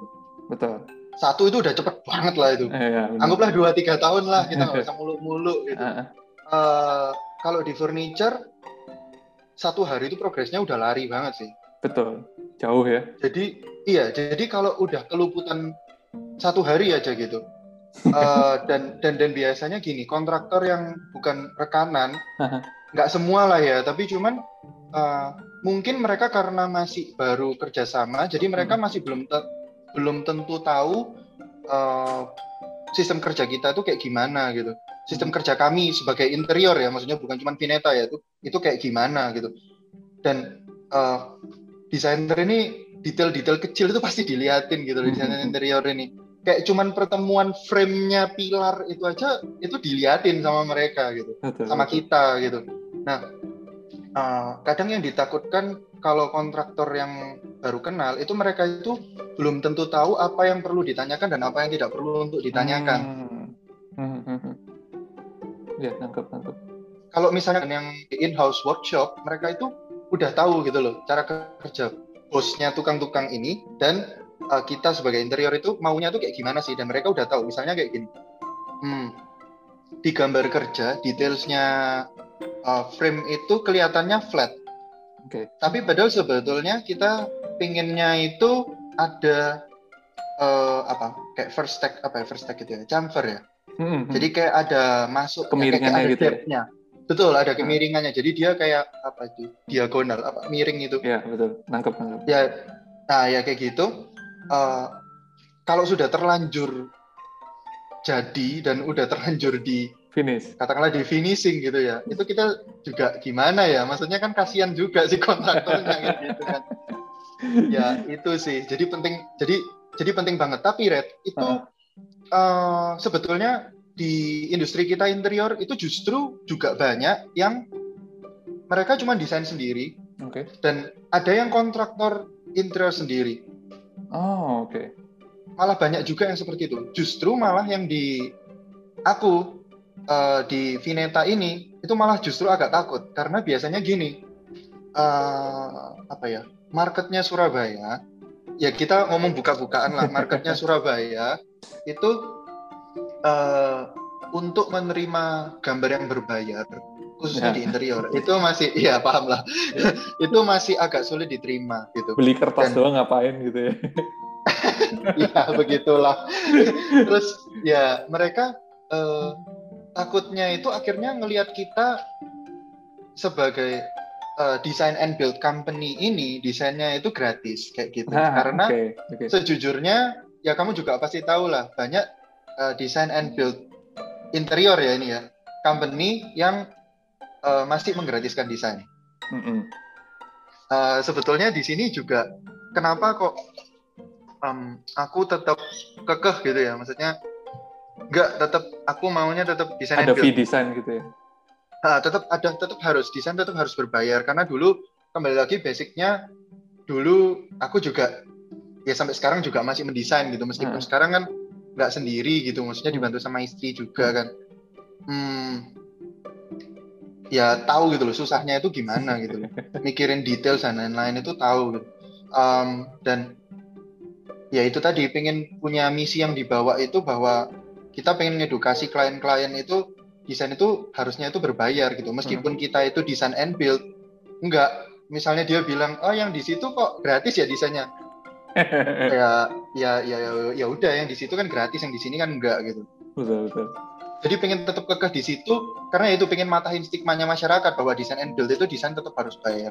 Oke. Okay. Nah, ini mungkin nyambung sama pertanyaan yang pengen aku ajuin berikutnya. Uh, hmm. Kalau di arsitektur kan gampangnya selalu orang bertanya kan, kita bahkan ekstrem ya, yang desain and build dikit, kebanyakan yang desain only, sehingga mau nggak mau desain itu berbayar. Dan pola berbayarnya kan kita kan selalu ditanya kalau misalnya ada calon klien ya, uh, boleh minta price list lah nggak, dan segala macam ya, padahal sebenarnya mungkin uh, kalau sama-sama desainer tahu kan uh, nggak ada yang namanya price list gitu ya, karena beda konteks, beda beda beda let's say beda nominal lah. Terus kemudian uh, paling gampangnya kan kita selalu pakai rate antara per meter persegi atau percentage dari uh, total biaya uh, konstruksi gitu ya. Nah, kalau di interior sendiri itu gimana sih dalam tanda kutip ya cara ngitungnya untuk V design hmm. ya? Untuk V design aja ya, berarti bukan uh. untuk produksinya juga ya? Ya, untuk V design murni. Oke, okay. um, sebetulnya sih ya aku punya teman-teman interior yang lain juga kan, uh. yang maksudnya berwirausaha di bidang ini gitu. Uh. Uh, biasanya sih aku cuman ini sih sering ngobrol aja sih sama mereka, uh. kayak ya tanya-tanya aja terbuka. Biasanya ya untungnya juga uh, apa ya ekosistem yang circle terdekatku ini mau sharing gitu, mau open gitu. Biasanya ya? Sih, iya. Jadi biasanya dari situ aja sih, Red. Kayak kita, oh kita mau matok harga berapa gitu. Ukurannya gimana? Soalnya kalau arsitektur kan gampangnya, oh volume atau luasan per meter perseginya hmm. sekian sehingga dapat ancer-ancer lah. Kira-kira kalau aku desain skala sekian, V-nya sekian atau kali meter persegi per eh berapa nominal per meter persegi untuk biaya fisiknya, ambil percentage dari sana. Kalau interior designer kan kadang yang didesain beragam ya, kadang bisa styling sampai ke interiornya, plafon, dinding, dan seterusnya, ada yang hitungannya furniture, dan lain sebagainya. E, mungkin nggak perlu langsung nominalnya ya, tapi gimana sih cara ngitungnya? Acuannya apa? Uh, per meter persegi sih biasanya kita. Oke. Okay. Per meter persegi luasan yang terdesain, kayaknya sama ya sama arsitek ya? Nah, itu mungkin nyambung ke pertanyaan berikutnya. Uh, kalau sebagai desainer interior, service yang ditawarkan tuh kayak gimana? Apakah ada pilihan, let's say misalkan ya furniture only atau furniture sampai ruangannya, atau misalkan ruangannya doang tanpa furniture? Ada ada berapa tipe sih atau berapa kategori lah kayak gitu? Oke, okay. Biasanya sih um, kalau misalnya untuk V design biasanya kita udah ngasih segini kan, itu udah mencakup semuanya. Tapi cuman uh, dalam pelaksanaannya nanti di lapangan biasanya memang masih belum tentu Uh, persis seperti yang kita gambarkan sih, tapi cuman kita nggak langsung lepas tangan juga. Jadi misalnya gini, kita katakanlah dining chair lah ya, dining chair gitu. Kita di tiga D kita, di desain kita itu seperti ini gitu bentuknya. Uh, untuk uh, setelah desain itu biasanya kan ada kaitannya, klien ini kan pasti kan nanya kan, ini range-nya harganya berapa sih? Gitu. Uh, kita akhirnya juga akhirnya menghitungkan kan, terus kita ajukan ke mereka. Itu pastinya pasti pertama itu kita ajukan pasti custom made. Mm-hmm. Atau kalau misalnya nggak custom made dari awal, misal katakanlah kliennya udah bilang budget gitu ya, kita biasanya sih carikan dari uh, toko-toko tertentu ya, ya lus-lus furniture itu kita carikan dari toko-toko yang ada di Surabaya maupun di luar Surabaya lah. Mm. Dan itu kita biasanya juga open sih harganya, jadi kita kasih segitu apa adanya gitu dengan uh, ongkos kirim dan lain-lain. Nah. Nah, kalau bantu beliin gitu, tetap ada persentase yang kamu ambil sebagai jasa konsultasi? Um, kalau misalnya bantu beliin ada. Oh, oke. Okay. Karena ya itu tadi kita, um, tapi tapi itu udah masuk di ini ya, Red, masuk udah udah masuk di desain ya? Itu udah termasuk. Iya, secara, secara hmm. keseluruhan. Karena hmm. ya sama sama dengan arsitek ya. Kalau misalnya arsitek gambar dari awal, dia juga incar sampai bangunannya selesai kan. Hmm. Kita juga sama kayak gitu sebagai desain, sebagai desainer interior juga sampai selesai. Jadi ya itu sudah include di biaya awal yang kita keluarkan itu tadi. Hmm. Jadi makanya uh, kadang ya entah itu dari kita yang nyari atau entah itu dari klien yang nyari, tetap kita kawal terus sih. Selalu kita ingatkan sih kayak uh, udah udah udah nemu belum kayak gitu. Soalnya pasti kan nggak mungkin kita mengandalkan kekuatan kita sendiri untuk cari sem- hmm. terus gitu kan. Maksudnya soalnya kadang ada klien yang pingin ikut nyari gitu loh. Jadi kayak gitu sih, kita kawal supaya nggak mereka nggak salah beli gitu aja. Ah, oke. Okay. Jadi belinya beli sendiri tapi ditemenin gitu ya kesannya. Iya betul betul. Hmm. Kita okay. temenin ke toko gitu, kita uh, kita screening bareng lah kayak gitu. Oke. Okay. Sering ada mindset yang keliru nggak? Contohnya gini, kalau di arsitektur kan uh, banyak mindset yang kelirunya. Oh taunya arsitektur itu bahkan sampai membangun. Padahal kalau kita jelasin sebenarnya kita desainer di tahap perancangan, nanti ada kontraktor di tahap pelaksanaan. Ada ada misleading yang kayak gitu biasanya kalau di arsitektur. Kalau di interior sendiri sering nggak ada yang misleading yang itu udah berlaku umum? Ya sebenarnya harusnya kenyataannya nggak kayak gitu. Hmm, jadi maksudnya mereka masih menganggap desain dan build itu sama gitu kah maksudnya? Iya, iya. Itu contoh kalau di arsitektur ya. Oke. Okay. Nah, kalau di interior ada nggak pemahaman-pemahaman yang kayaknya misleading deh, itu nggak gitu sebenarnya? Uh, di awal banyak. Oke. Okay. Di awal dulu, awal-awal kerja itu banyak sih. Jadi kayak, ya itu kayak yang kamu tadi bilang, kertas aja ngapain bayar gitu. Itu kan salah satu contoh mereka nggak tahu bedanya antara desain dan uh, apa ini kontraktor furniture lah kayak gitu. Jadi uh, kalau semakin kesini sih kayaknya udah makin jarang ya, tapi kalau misalnya adanya masih ada sih Red, soalnya hmm. kenapa kok makin jarang kayaknya karena ya Instagram udah terpampang luas ya, udah apa ya, segmentasinya udah dari tua sampai muda gitu loh. Mereka mungkin juga udah ngelihat dari situ secara nggak langsung udah uh, teredukasi, betul. Dan itu ya menguntungkan juga sih buat kita, tanpa menjelaskan jauh panjang lebar, mereka udah ada yang mulai paham kayak gitu. Oh, oke, okay. Terbantu ya sebenarnya. Rasanya di arsitektur juga sama sih. Makin-makin di sini rasanya makin banyak arsitek yang concern untuk berbagi. Sebenarnya kayak gini-gini-gini sehingga ya nggak perlu sulit-sulit ngejelasin. Rasanya mereka udah punya mindset yang benar gitu. Makin ke sini rasanya makin positif gitu. Nah, mungkin nyambung ke ke diskusi berikutnya. Um, kan tadi Pepe bilang punya workshop sendiri yang bisa dijamin uh, sinkronis sama desainnya gitu ya istilahnya. Uh, masih masih pakai ada yang subkon nggak? Misalkan ada beberapa pekerjaan yang oh, Vinetha nggak bakalan ke situ deh. Kita selalu pakai subkon di aspek itu gitu. Dan alasannya kenapa kalau ada? Ada. Um, kayak katakanlah yang tadi aku bilang custom made. Uh, terus terang custom made kayak dining chair itu kita masih subkon. Oh, okay. Terus kayak contohnya kayak pastilah ya kayak parquet flooring kayak gitu-gitu hmm. itu kita juga ada rekanan juga. Kepada susah-susah gitu ya, kan tinggal iya. subkon aja gitu ya. Betul betul. Dan kayak uh, gorden apa blinds kayak oh, gitu okay. kita pakai subkon sih. Tapi uh, kenapa kok uh, di Vinetha ini cuman uh, fokusnya itu di kita pakai multiplex, hmm. jadi fokusnya cuma di situ karena uh, nggak menutup kemungkinan ya, tapi ya kayak berapa tahun kemudian nanti um, pelan-pelan, kalau kayak parquet flooring kayaknya nggak mungkin lah, tapi hmm. cuman kayak yang uh, loose furniture itu kita mulai uh, bikin ya, library sendiri. Gitu ya?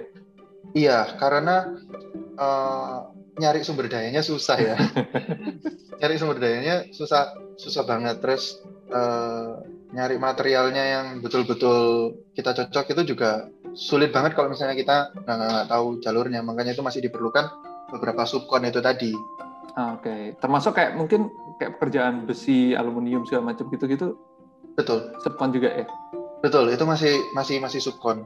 Oke, okay. karena, karena mungkin sebetulnya uh, karena workshop workshop kita nggak terlalu yang masih masih masih belum yang gede-gede banget kan, ya nanti mungkin bertahap lah, ke arah sana pastinya.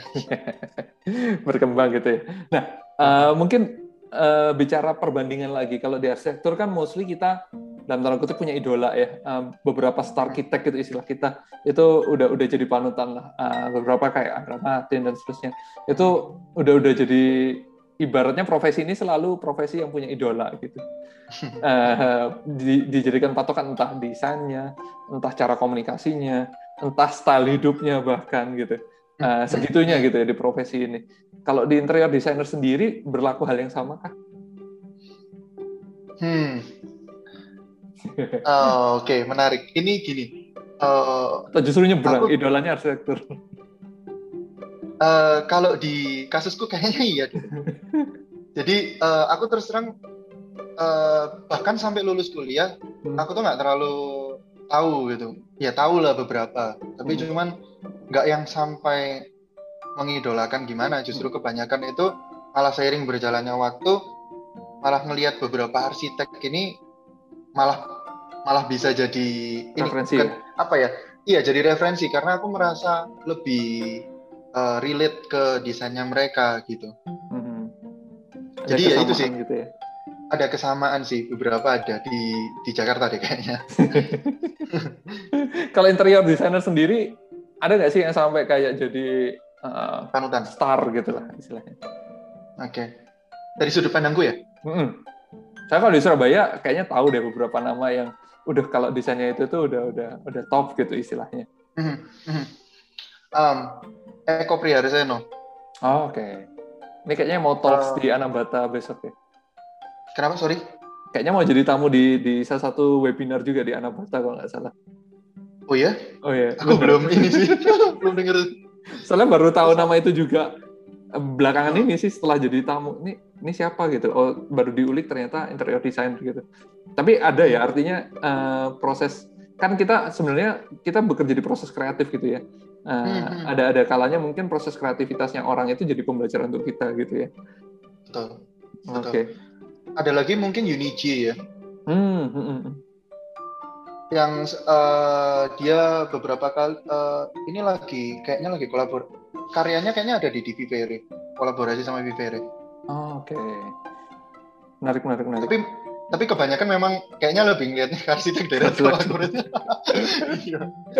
Karena banyak ya soalnya arsitek yang uh, desain sampai nggak nggak cuman melulu luar uh, bangunan secara keseluruhan, tapi cuman sama interiornya juga. Kayak gitu. Hmm, Oke, okay. Jadi satu kesatuan utuh gitu ya. Oke, okay. hmm. Terus kemudian ngobrolin ini, Pe, um, durasi atau scope desain. Kalau di arsitektur itu kan praktis kita kalau bagiin ya uh, konsep ya paling seminggu dua minggu gitu. Terus kemudian skematik mungkin tiga minggu sampai satu bulanan. Terus uh, desain development dua sampai tiga dua bulan satu bulan sekitar itu gitu ya. Terus kemudian produksi gambar kerjanya sekian bulan gitu. Nah kalau di interior tadi kan Pepe sempat cerita ini fasenya cepet banget gitu, even di, uh, di konstruksinya aja cepet banget gitu. Uh, biasanya gimana sih pola pembagian waktunya? Ada berapa tahap? Adakah yang namanya tahap konsep terus tahap skematik yang kayak di arsitektur gitu? Atau ya mau nggak mau udah langsung jadi tahap gambar kerja langsung gitu? Um, dulunya sih aku ada beberapa tahap sih. Hmm. Uh, jadi pertama itu aku pasti uh, layouting dulu. Uh, itu layouting itu sudah oke, okay, terus aku nanti uh, jelaskan ke klien. Hmm. Terus habis gitu nanti setelah layouting itu keluar di uh, mood board. Hmm. Terus habis gitu kita baru masuk ke desain, okay. In tiga D langsung. Hmm. Um, tapi cuman semakin kesini. Uh, prosesnya menciut. Jadi kalau kalau di Vinetha itu mood board-nya itu udah mulai hilang. Udah, oh, okay. udah, udah mulai. Maksudnya kita nggak bikin yang kayak mood board sampai presentasi sampai bener-bener gimana gitu karena biasanya sih uh, ya itu tadi karena gak kliennya ini ya? Masih uh, iya mungkin bahasa lebih halusnya mereka kurang paham ya. Jadi mereka nggak ah, okay. bisa membahasakan. Jadi karena itu kan uh, bukan buat bangunanku gitu ya. Itu kan cuma contoh betul, gitu ya. Betul. Menurut kita ya ini nanti kita kurang lebih bikinnya kayak gini gitu. Tapi hmm. kita sendiri juga sebetulnya mood board itu sedikit tricky kan. Hmm. Uh, kita nggak mungkin desain persis kayak gitu kan hmm. intinya. Jadi um, ya itu tadi nggak uh, mood board itu kita hilangkan. Terus kita langsung masuk ke uh, desain phase itu tadi um, ngobrol sama kliennya. Dari situ malah biasanya diskusinya itu panjang banget. Justru hmm. uh, kalau kayak diskusi yang di pengajuan desain awal itu bisa malah satu harian full gitu untuk bahas desainnya aja hmm. Hmm. kayak gitu. Tapi kalau untuk lamanya layouting biasanya kurang lebih satu minggu ya. Oke. Okay. Bisa bisa kurang juga karena biasanya kita juga nyertain alternatif. Uh, terus kalau untuk yang pengajuan Uh, apa ya desain untuk in tiga D. Jadi setelah meeting dengan klien di layout dan layout itu sudah disetujui, biasanya sih sekitar dua minggu sampai tiga minggu. Hmm. Itu termasuk visualisasi minggu udah paling lama. Termasuk visualisasi udah udah udah, udah rendering okay. sih. Oke. Okay. Nah ngobrolin yang, yang rendering nih, kan kalau ini hmm. mungkin ada ada ada stigma atau ada pandangan. Ini mungkin kalau aku ngamatin beberapa temanku yang interior designer gitu ya. Interior designer hmm. ini ngejarnya kalau visualisasi mungkin yang fotorealistik gitu ya.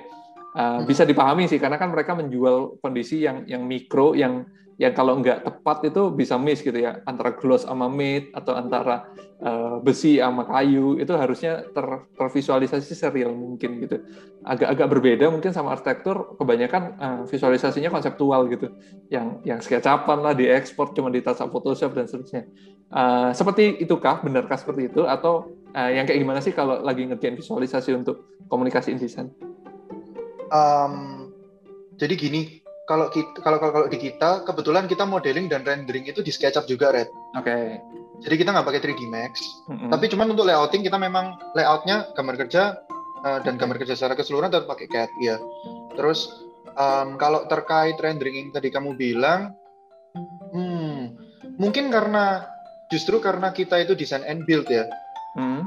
Jadi uh, kita sudah ini sih, udah ngeliat renderingnya kalau bisa jangan off. Misalnya kayak kalau misalnya kita pingin bikinnya itu uh, apa ya, nggak nggak terlalu glossy lah katakanlah. Mm-hmm. Mm-hmm. Ya kita bikin rendernya se ya jangan glossy, intinya kayak gitu. Misleading nanti ya malahan. Ya kayak gitu sih. Cuman uh, biasanya sih kita juga bawa ini kan, bawa katalog material juga. Biasanya hmm. bahkan kita sampai bikinin mock-up juga kayak beberapa. Okay. Misalnya katakanlah gini, uh, top table ini uh, patternnya oak misalnya, white oak misalnya. Mm-hmm. Warnanya muda, bla bla bla. Biasanya sih kalau di render udah white oak, kita pasti bawa uh, material yang serupa itu bisa sampai tiga atau empat mm-hmm. ke klien. Mm-hmm. Ya udah kita potongin kecil-kecil dua puluh sentimeter kali dua puluh sentimeter atau lima belas sentimeter kali lima belas sentimeter. Kita dapat feel-nya aja. Klien. Betul. Itu uh, supaya ya itu tadi nggak misleading itu tadi. Begitu nanti udah naik produksi, klien juga udah tahu betul gitu loh. Ini uh, serat kayu yang dihasilkan oleh katakanlah H P L gitu. Uh, serat kayu yang dihasilkan oleh H P L ini seperti apa kayak gitu. Matnya seperti apa? Karena memang benar yang kamu bilang, beberapa klien itu butuh untuk megang juga sebetulnya. Betul. Kayak misalnya dipegang gini, oh ini aku lebih suka yang teksturnya um, ada wood texture-nya misalnya. Tapi cuma aku nggak suka yang terlalu dalam. Nah itu kan hmm. kalau kita ngomong H P L, H P L banyak banget kan. Betul. Ada yang ya macam-macam lah. Hmm. Terus ada yang dipegang cuman kayak kulit jeruk atau apa. Nah itu itu bisa jadi pertimbangan juga buat mereka juga kan. Hmm. Mungkin ini terkait grade juga ya, P ya. Maksudnya kalau di arsitektur kan biasanya kalau kita classified uh, project itu ada yang bangunan, let's say dalam tanda kutip murah gitu ya, uh, kualitasnya kualitas kayak gudang gitu kasarannya, uh, pekerjaan kasar dan seterusnya. Terus kemudian ada grade yang naik sedikit yang ya standar lah, standar rumah tipe gitu katakanlah, yang yang agak bagusan, agak rapi. Naik sedikit mungkin lebih mewah biasanya kalau di Surabaya. Acuannya ya kayak rumah-rumah geraha gitu gampangannya. Terus lanjut lagi di atasnya ada super mewah gitu ya, yang mungkin uh, per meter seginya udah di atas sepuluh, sepuluhan gitu ya. Um, kalau di interior sendiri, mengenal adanya grade-grade itu kah? Mungkin ada kaitannya sama material, finishing, dan seterusnya? Ada ya pastinya ya. Uh-huh. Um, gimana secara umum? Jadi biasanya sih, uh, kalau kita ngomong H P L gitu ya, H P L-nya Uh, dari mereknya sih biasanya, terus dari fitting-fittingnya, jadi dari kayak engselnya atau relnya itu mempengaruhi juga sih. Jadi kalau misalnya dia budget, uh, kebetulan kita di Vinetha juga ada grade-nya. Jadi hmm. kalau misalnya memang kliennya udah ngomong dari awal kita budget uh, gitu, kita udah ada merek yang bakalan kita pakai kayak gitu. Hmm. Tapi kalau misalnya dari awal kita ngelihat kelihatannya ini sayang deh rumahnya ini sebetulnya udah udah udah, udah bagus kayak gini, katakanlah udah di desain sama arsitek mm-hmm. juga, terus habis gitu sama interiornya juga udah udah didesain, terus udah ngeluarin uang yang segitu gitu. Biasanya sayang, sih kita ya? sayang iya. Biasanya kita bener apa uh, kasih brandnya yang agak ini dikit. Premium gitu ya. Yang agak premium, tapi cuman ya tetap ngelihat itu tadi budget, kayak butuhnya ya, ya budget, butuhnya pendekatan ke klien kan supaya kita juga bisa ngerti kan, maksudnya persen to persennya gimana, maksudnya orangnya ini kayak gimana. Ini maunya harapannya di kualitas mana gitu ya. Betul, betul. Itu itu bisa ditakar dengan meter persegi gitu nggak sih? Kayak oh kalau ah. budget fisik sekian meter persegi itu kelasnya di sini gitu. Ya, ini yang banyak, ini yang banyak juga nggak uh, tahu kalau Jakarta ya, cuman orang-orang nah. Surabaya banyak yang salah pengertian di situ. Mereka okay. anggap itu, mereka anggap itu untuk mereka itu biasanya langsung nembaknya gini, bukan desainnya berapa gitu, tapi udah jadi kalau bikin kayak gini berapa gitu. Mungkin itu ada kaitannya sama ini ya. Mereka masih beberapa masih belum belum belum paham betul perbedaan antara interior designer dan uh, interior kontraktor kayak gitu. Jadi um, mereka tanya kayak gitu biasanya sih. Sebetulnya nggak bisa ditakar ya, Red. Oh, oke. Okay. Karena nggak fair buat mereka juga sebetulnya. Uh, dan itu bisa jadi bumerang ke kita juga menurutku. Betul, betul. Misalnya gini, kita ngomong hmm, satu kamar lah, misal lingkup kecil, satu kamar ukuran tiga kali empat gitu. katakanlah kecil banget sih itu, tapi cuman ya anggap aja gitu lah. Yeah, yeah. Itu um, dia tanya, aku kalau mau desain segini, ini jatuhnya berapa gitu misalnya. Berapa itu harapannya uh, dijawab untuk fisik ya? Betul, betul. Aha, mereka nggak pernah tanya desain. Dan biasanya aku pasti jawabnya desain. Oke. Okay. Karena aku nggak mau jawab fisik, nggak mau jawab fisik dulu, karena aku pengen secara nggak langsung mereka tertanam di memorinya, ada loh gitu loh. Ini ada loh V-design. Itu perlu diapresiasi loh, desain itu gitu. Iya, betul. Secara nggak hmm. langsung kan seperti itu gitu. Jadi aku pasti ngomong, oh ya V-desainnya segini. Oh itu desain aja gitu. Hmm. Uh, iya desain aja gitu. Kalau misalnya sama bangunnya, nah baru itu biasanya aku pasti bilang, biasanya kita nggak pernah menghitungkan untuk uh, nominal produksinya berapa sampai desain gitu ini ya? Final. Betul, R A B-nya kita nggak pernah keluarkan atau kita nggak pernah kasih harga kasaran kalau misalnya uh, desainnya ini belum final. Karena dia bilang, oh kok gitu biasanya emang berapa? Nah itu baru dari situ kita biasanya uh, jelaskan misalnya, Uh, iya nggak bisa dihitung karena ini nggak bisa dihitung patokan per meter seperti desain, karena di situ kalau misalnya lantai kosong itu kita kita hitung per meter kan juga nggak mungkin, itu nggak fair buat kliennya juga. Uh, uh, itu juga pas ngomong hmm, selalu ngomong kayak gini kalimatnya, uh, kita nggak berani ngasih harga karena takutnya itu bakal jadi P H P untuk klien juga kan, itu bisa jadi gitu loh, karena banyak aku nggak nyalahkan ya, tapi cuman banyak kontraktor di luar sana itu langsung berani ngomong harga gitu. Tapi begitu ah. kenyataannya saat mau mulai produksi, mereka bilang, oh harganya ya. segini, membengkak. Nah itu yang kita hindari. Iya, iya, iya. Soalnya P H P uh, ya. Iya, apa ya, main-main hmm. gitu nggak nggak enak lah. Maksudnya lebih enak kalau mau uh, biasanya sih gitu. Kita ada penawaran ya. Kalau mau desain dulu. Oh, oke, okay. Jadi fasenya yang ideal lah ya, desain dulu, udah udah sepakat, baru kemudian di, disimulasi berapa biaya konstruksinya gitu ya, kurang lebih untuk untuk finalnya. Betul, at least pengajuan awal desain itu kurang lebih kalau mau dia sabar menunggu sampai proses itu. Jadi hmm. pengajuan awal desain itu kan sudah ada tiga D-nya. Itu biasanya kita baru kita mul, uh, bebarengan kita ngasih penawaran kasarnya. Jadi kurang lebih ini kurang lebih segini harganya. Kayak gitu okay. dengan H B L brand A, uh, fitting brand B, kayak gitu-gitulah. Terus nanti baru dari situ dia juga respon akhirnya, oh harganya sedikit ketinggian misalnya kayak gitu. Uh, baru kita nanti turunkan. Nah turunkan itu nanti baru kita di revisi kedua itu baru ya. kita betul. Baru kita mulai juga dari desainnya itu juga kita bisa olah buat apa ya?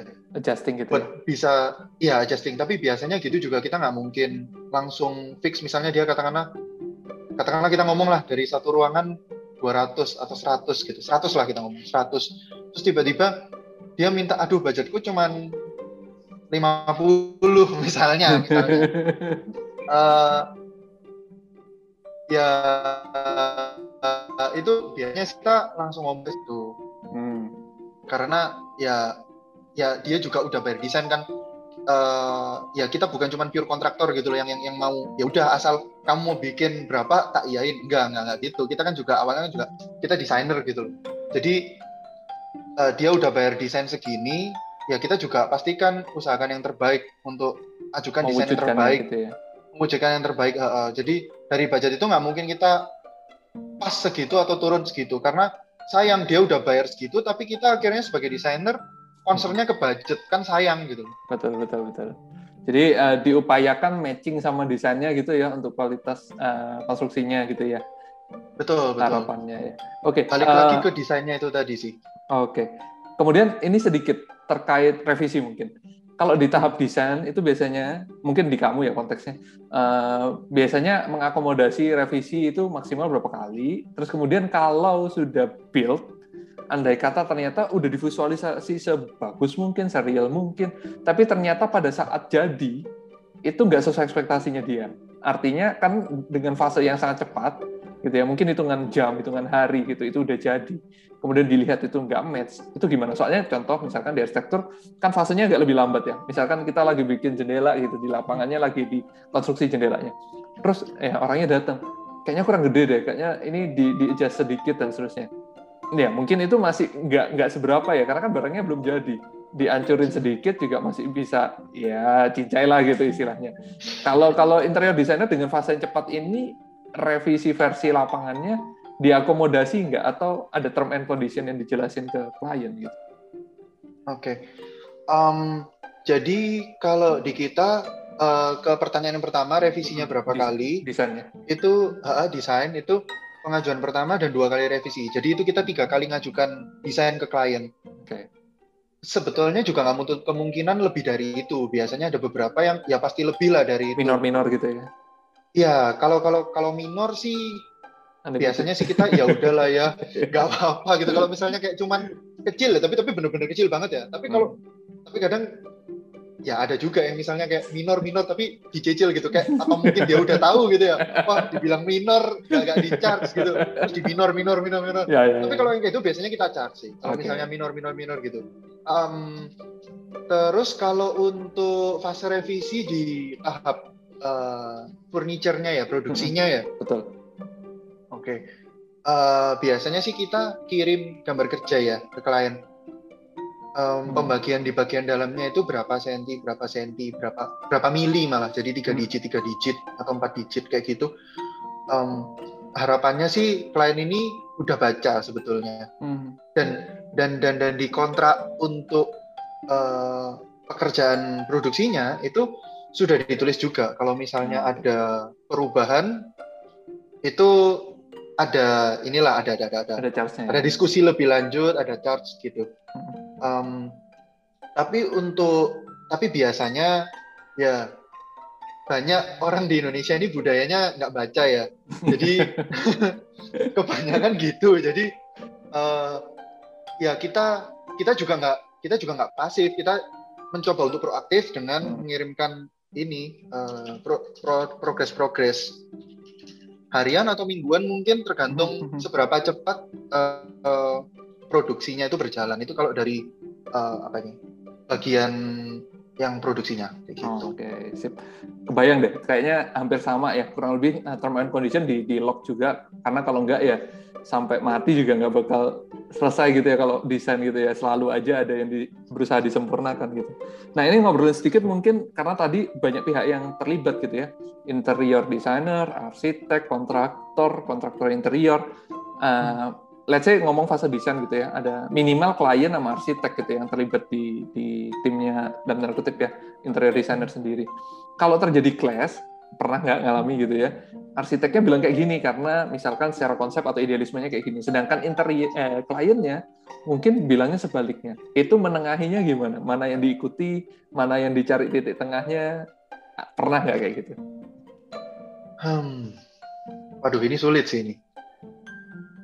Uh, kalau mengalami belum pernah, Red. Oh, oke. Okay. Jadi terus terang aku, aku coba berangan-angan aja ya. Mm-hmm.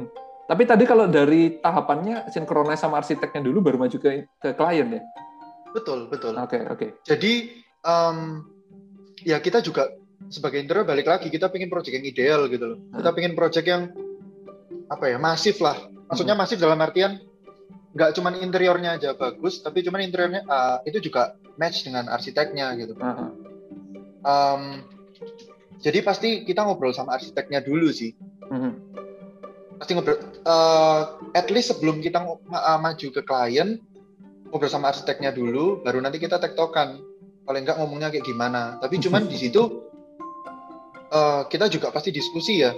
Kayak Uh, kemungkinan ter kemungkinan kemungkinan terburuk kalau kliennya ngomong A B C, karena kita nggak bisa nutup kuping gitu aja kan. Betul, maksudnya betul. Kita nggak bisa cuman uh, diskusi dua arah sama sama si arsitek terus kita ya udah wes pokoknya kayak gini, nggak bisa kayak gitu, karena pada akhirnya uh, si klien ini yang punya rumah gitu loh. Hmm. Rasa nggak adil kalau misalnya kliennya ini juga kan nggak diajak ikut berdiskusi itu tadi betul, kan dan betul.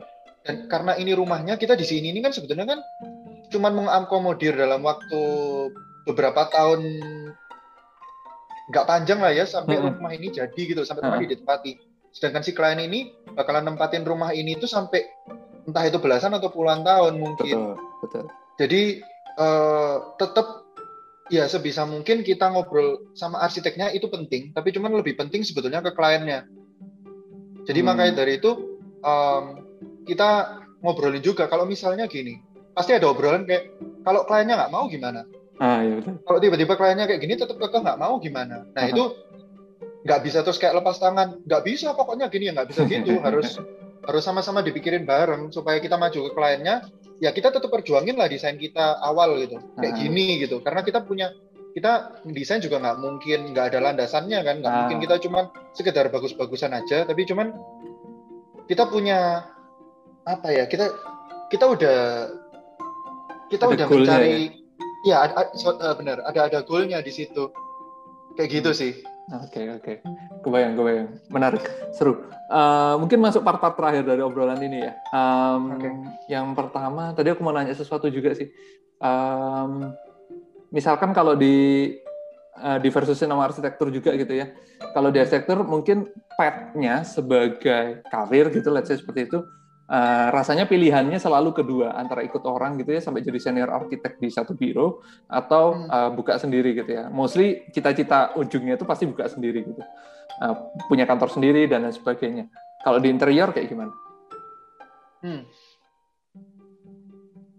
Idealnya sih sebetulnya Uh, kayak yang tadi aku ngobrolin di awal-awal, sebetulnya idealnya itu kalau aku boleh jujur, uh, harusnya sih paling nggak ikut konsultan tertentu ya. Hmm.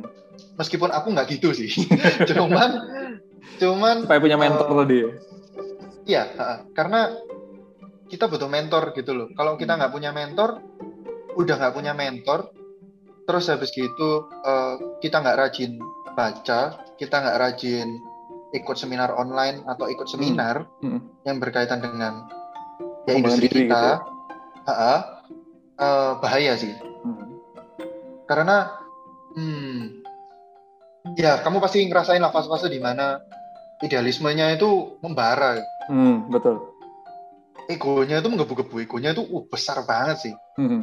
Takutnya, takutnya itu kita nggak bisa kontrol itu sebetulnya. Hmm.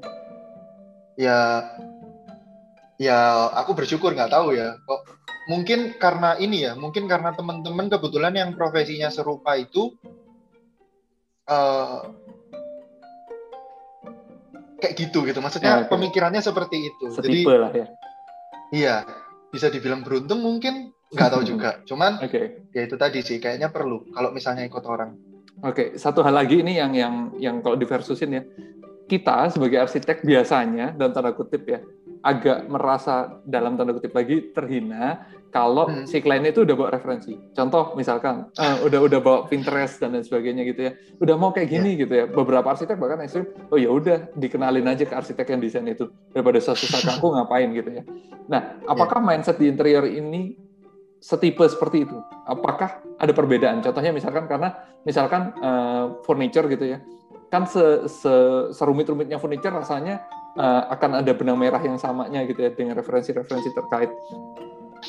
Uh, kayak gitu nggak? hmm. Merasa, kok aku disuruh ngerjain gambarnya orang sih gitu? Kok aku nggak dipercaya untuk membuat kreasiku sendiri sih?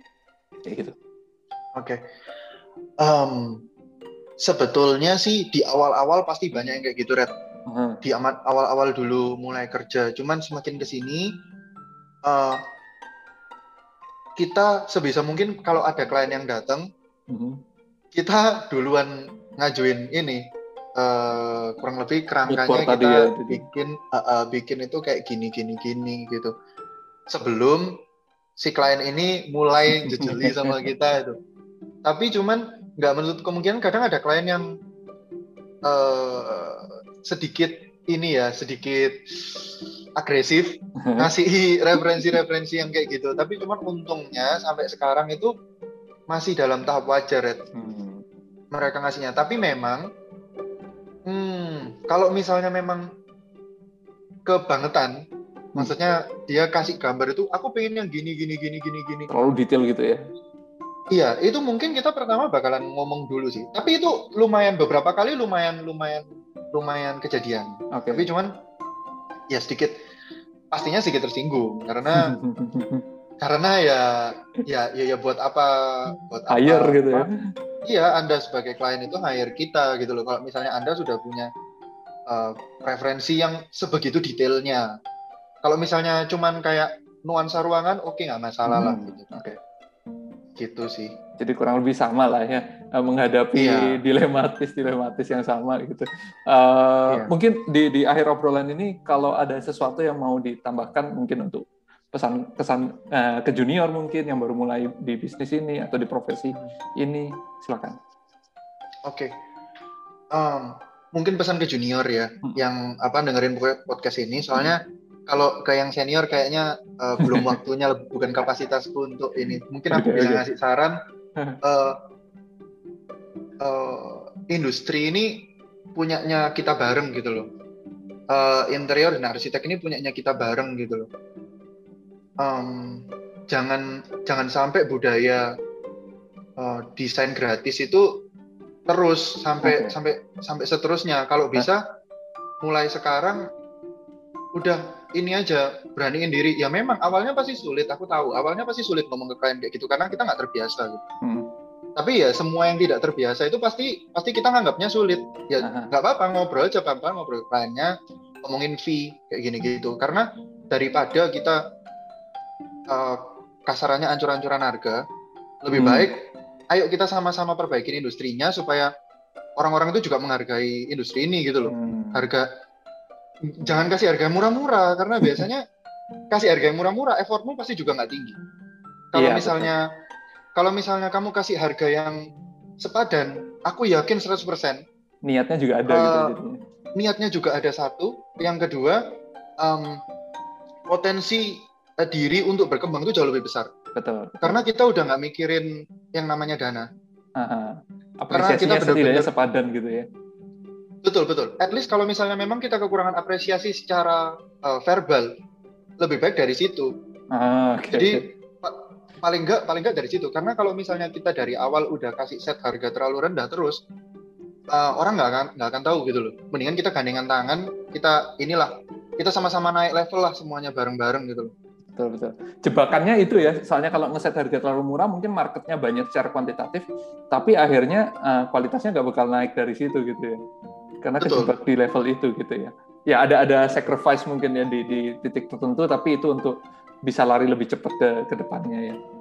Betul. Kalau aku boleh nambahin sedikit, ya, silakan. Uh, itu nggak cuman nggak cuman berlaku di desainer ya, Red. Hmm. Kayaknya itu juga berlaku di kontraktor karena yeah. um, kebetulan aku ini kan di kedua ya, ini betul. kedua dunia gitu loh. Jadi mungkin um, uh, ke kontraktor-kontraktor itu juga yang yang yang masih baru lah ya. Kalau yang hmm. yang yang tua ya itu tadi sekali Sulit lagi ya. ya bukan bukan kapasitasku untuk uh, merubah sistemmu gitu, ah, tapi cuman ah. untuk yang muda-muda ya itu juga jangan jangan terus kalau begitu kamu udah ngasih harga segini terus habis itu klien bilang yang di sana harganya segini gitu, uh, terus kamu langsung ciut terus kamu kasih harga segitu, jangan. karena karena gini, uh, sama sih halnya sama desainer gitu. begitu begitu kamu set high standard, ya kamu pasti akan minim komplain yang pasti. Hmm. Karena begitu kamu set harga terlalu minim, aku jamin seratus persen kamu bakalan uh, pakai material-material yang udahlah, kamu udah pasti tutup mata, udah kayak, udahlah nggak ngurus, asal jadi ya? Ini. Asal jadi, dan itu bahaya. Karena kenapa?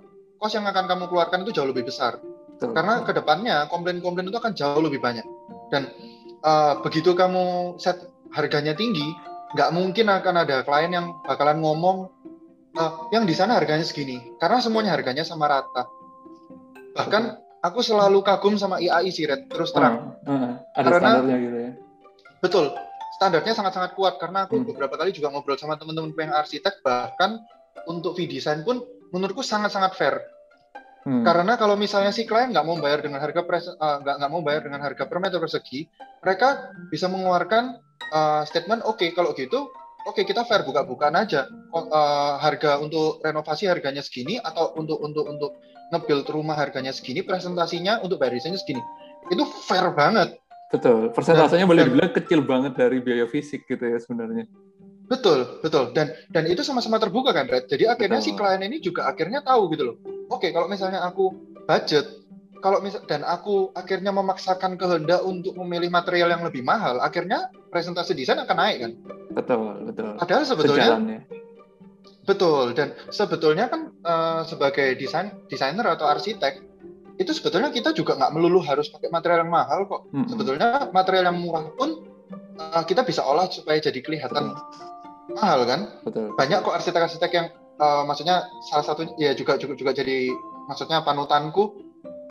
Kalau aku lihat pakai material-material yang sebetulnya itu material-material yang kita bahkan mudah ditemuin di sini gitu loh, dan kita nggak affordable gitu ya. Affordable banget, tapi cuman treatmentnya oh, gila banget. Betul, betul. Bisa menaikkan dan, kelasnya si material itu sendiri ya. Betul, betul. Ya, mungkin itu sih Red, kayaknya okay. Udah nangkep lah maksudku uh, di, di, di, di, di pesan-pesan ke junior-junior yang interior dan uh, kontraktornya. Tapi cuman sekali lagi, aku juga masih uh, dalam proses belajar terus-menerus lah. Dan aku harap aku nggak aku, aku nggak pernah berhenti buat belajar. Buat cari, buat cari uh, apa pengalaman ya. Uh, ilmu-ilmu, pengalaman-pengalaman yang baru. Tapi cuman ya paling nggak Uh, di aku yang sekarang, di levelku yang sekarang, aku cuma bisa ngomong itu kok. Oke, okay, sip. Thanks a lot, uh, P. Uh, banyak banget insight yang didapat lewat obrolan kali ini. Uh, semoga bermanfaat ya buat siapapun yang mendengar, buat arsitek mungkin yang mau berkolaborasi sama desainer interior, buat desainer interior yang mungkin mau menjalani profesi sebagai uh, desainer ataupun kontraktor, dan seterusnya. Rasanya banyak-banyak pihak yang bisa terkait lewat obrolan ini. Terakhir banget, silakan mungkin uh, mention sosmednya, let's say misalkan ada yang dengar mau kolaborasi atau mau uh, bekerja sama dan seterusnya. Oke, okay.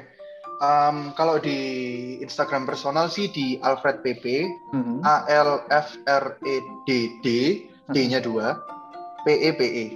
Uh, kalau untuk di Instagram yang um, company ya, Vinetha company itu di vinetha dot project, uh, V I N E T H A dot project tanpa s, project okay. Ejaan Inggris. Inggris ya. Oke, V I N E T H A titik P R O J E C T berarti ya.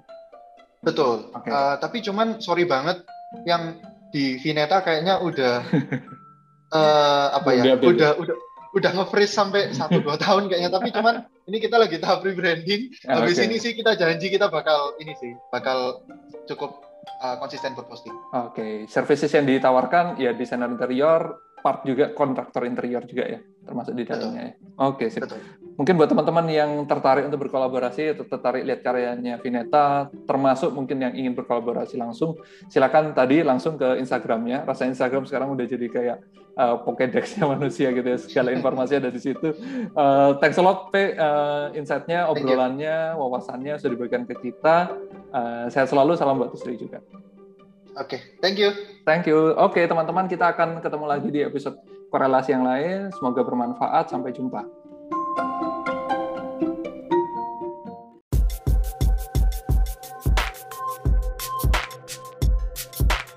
Thank you for listening.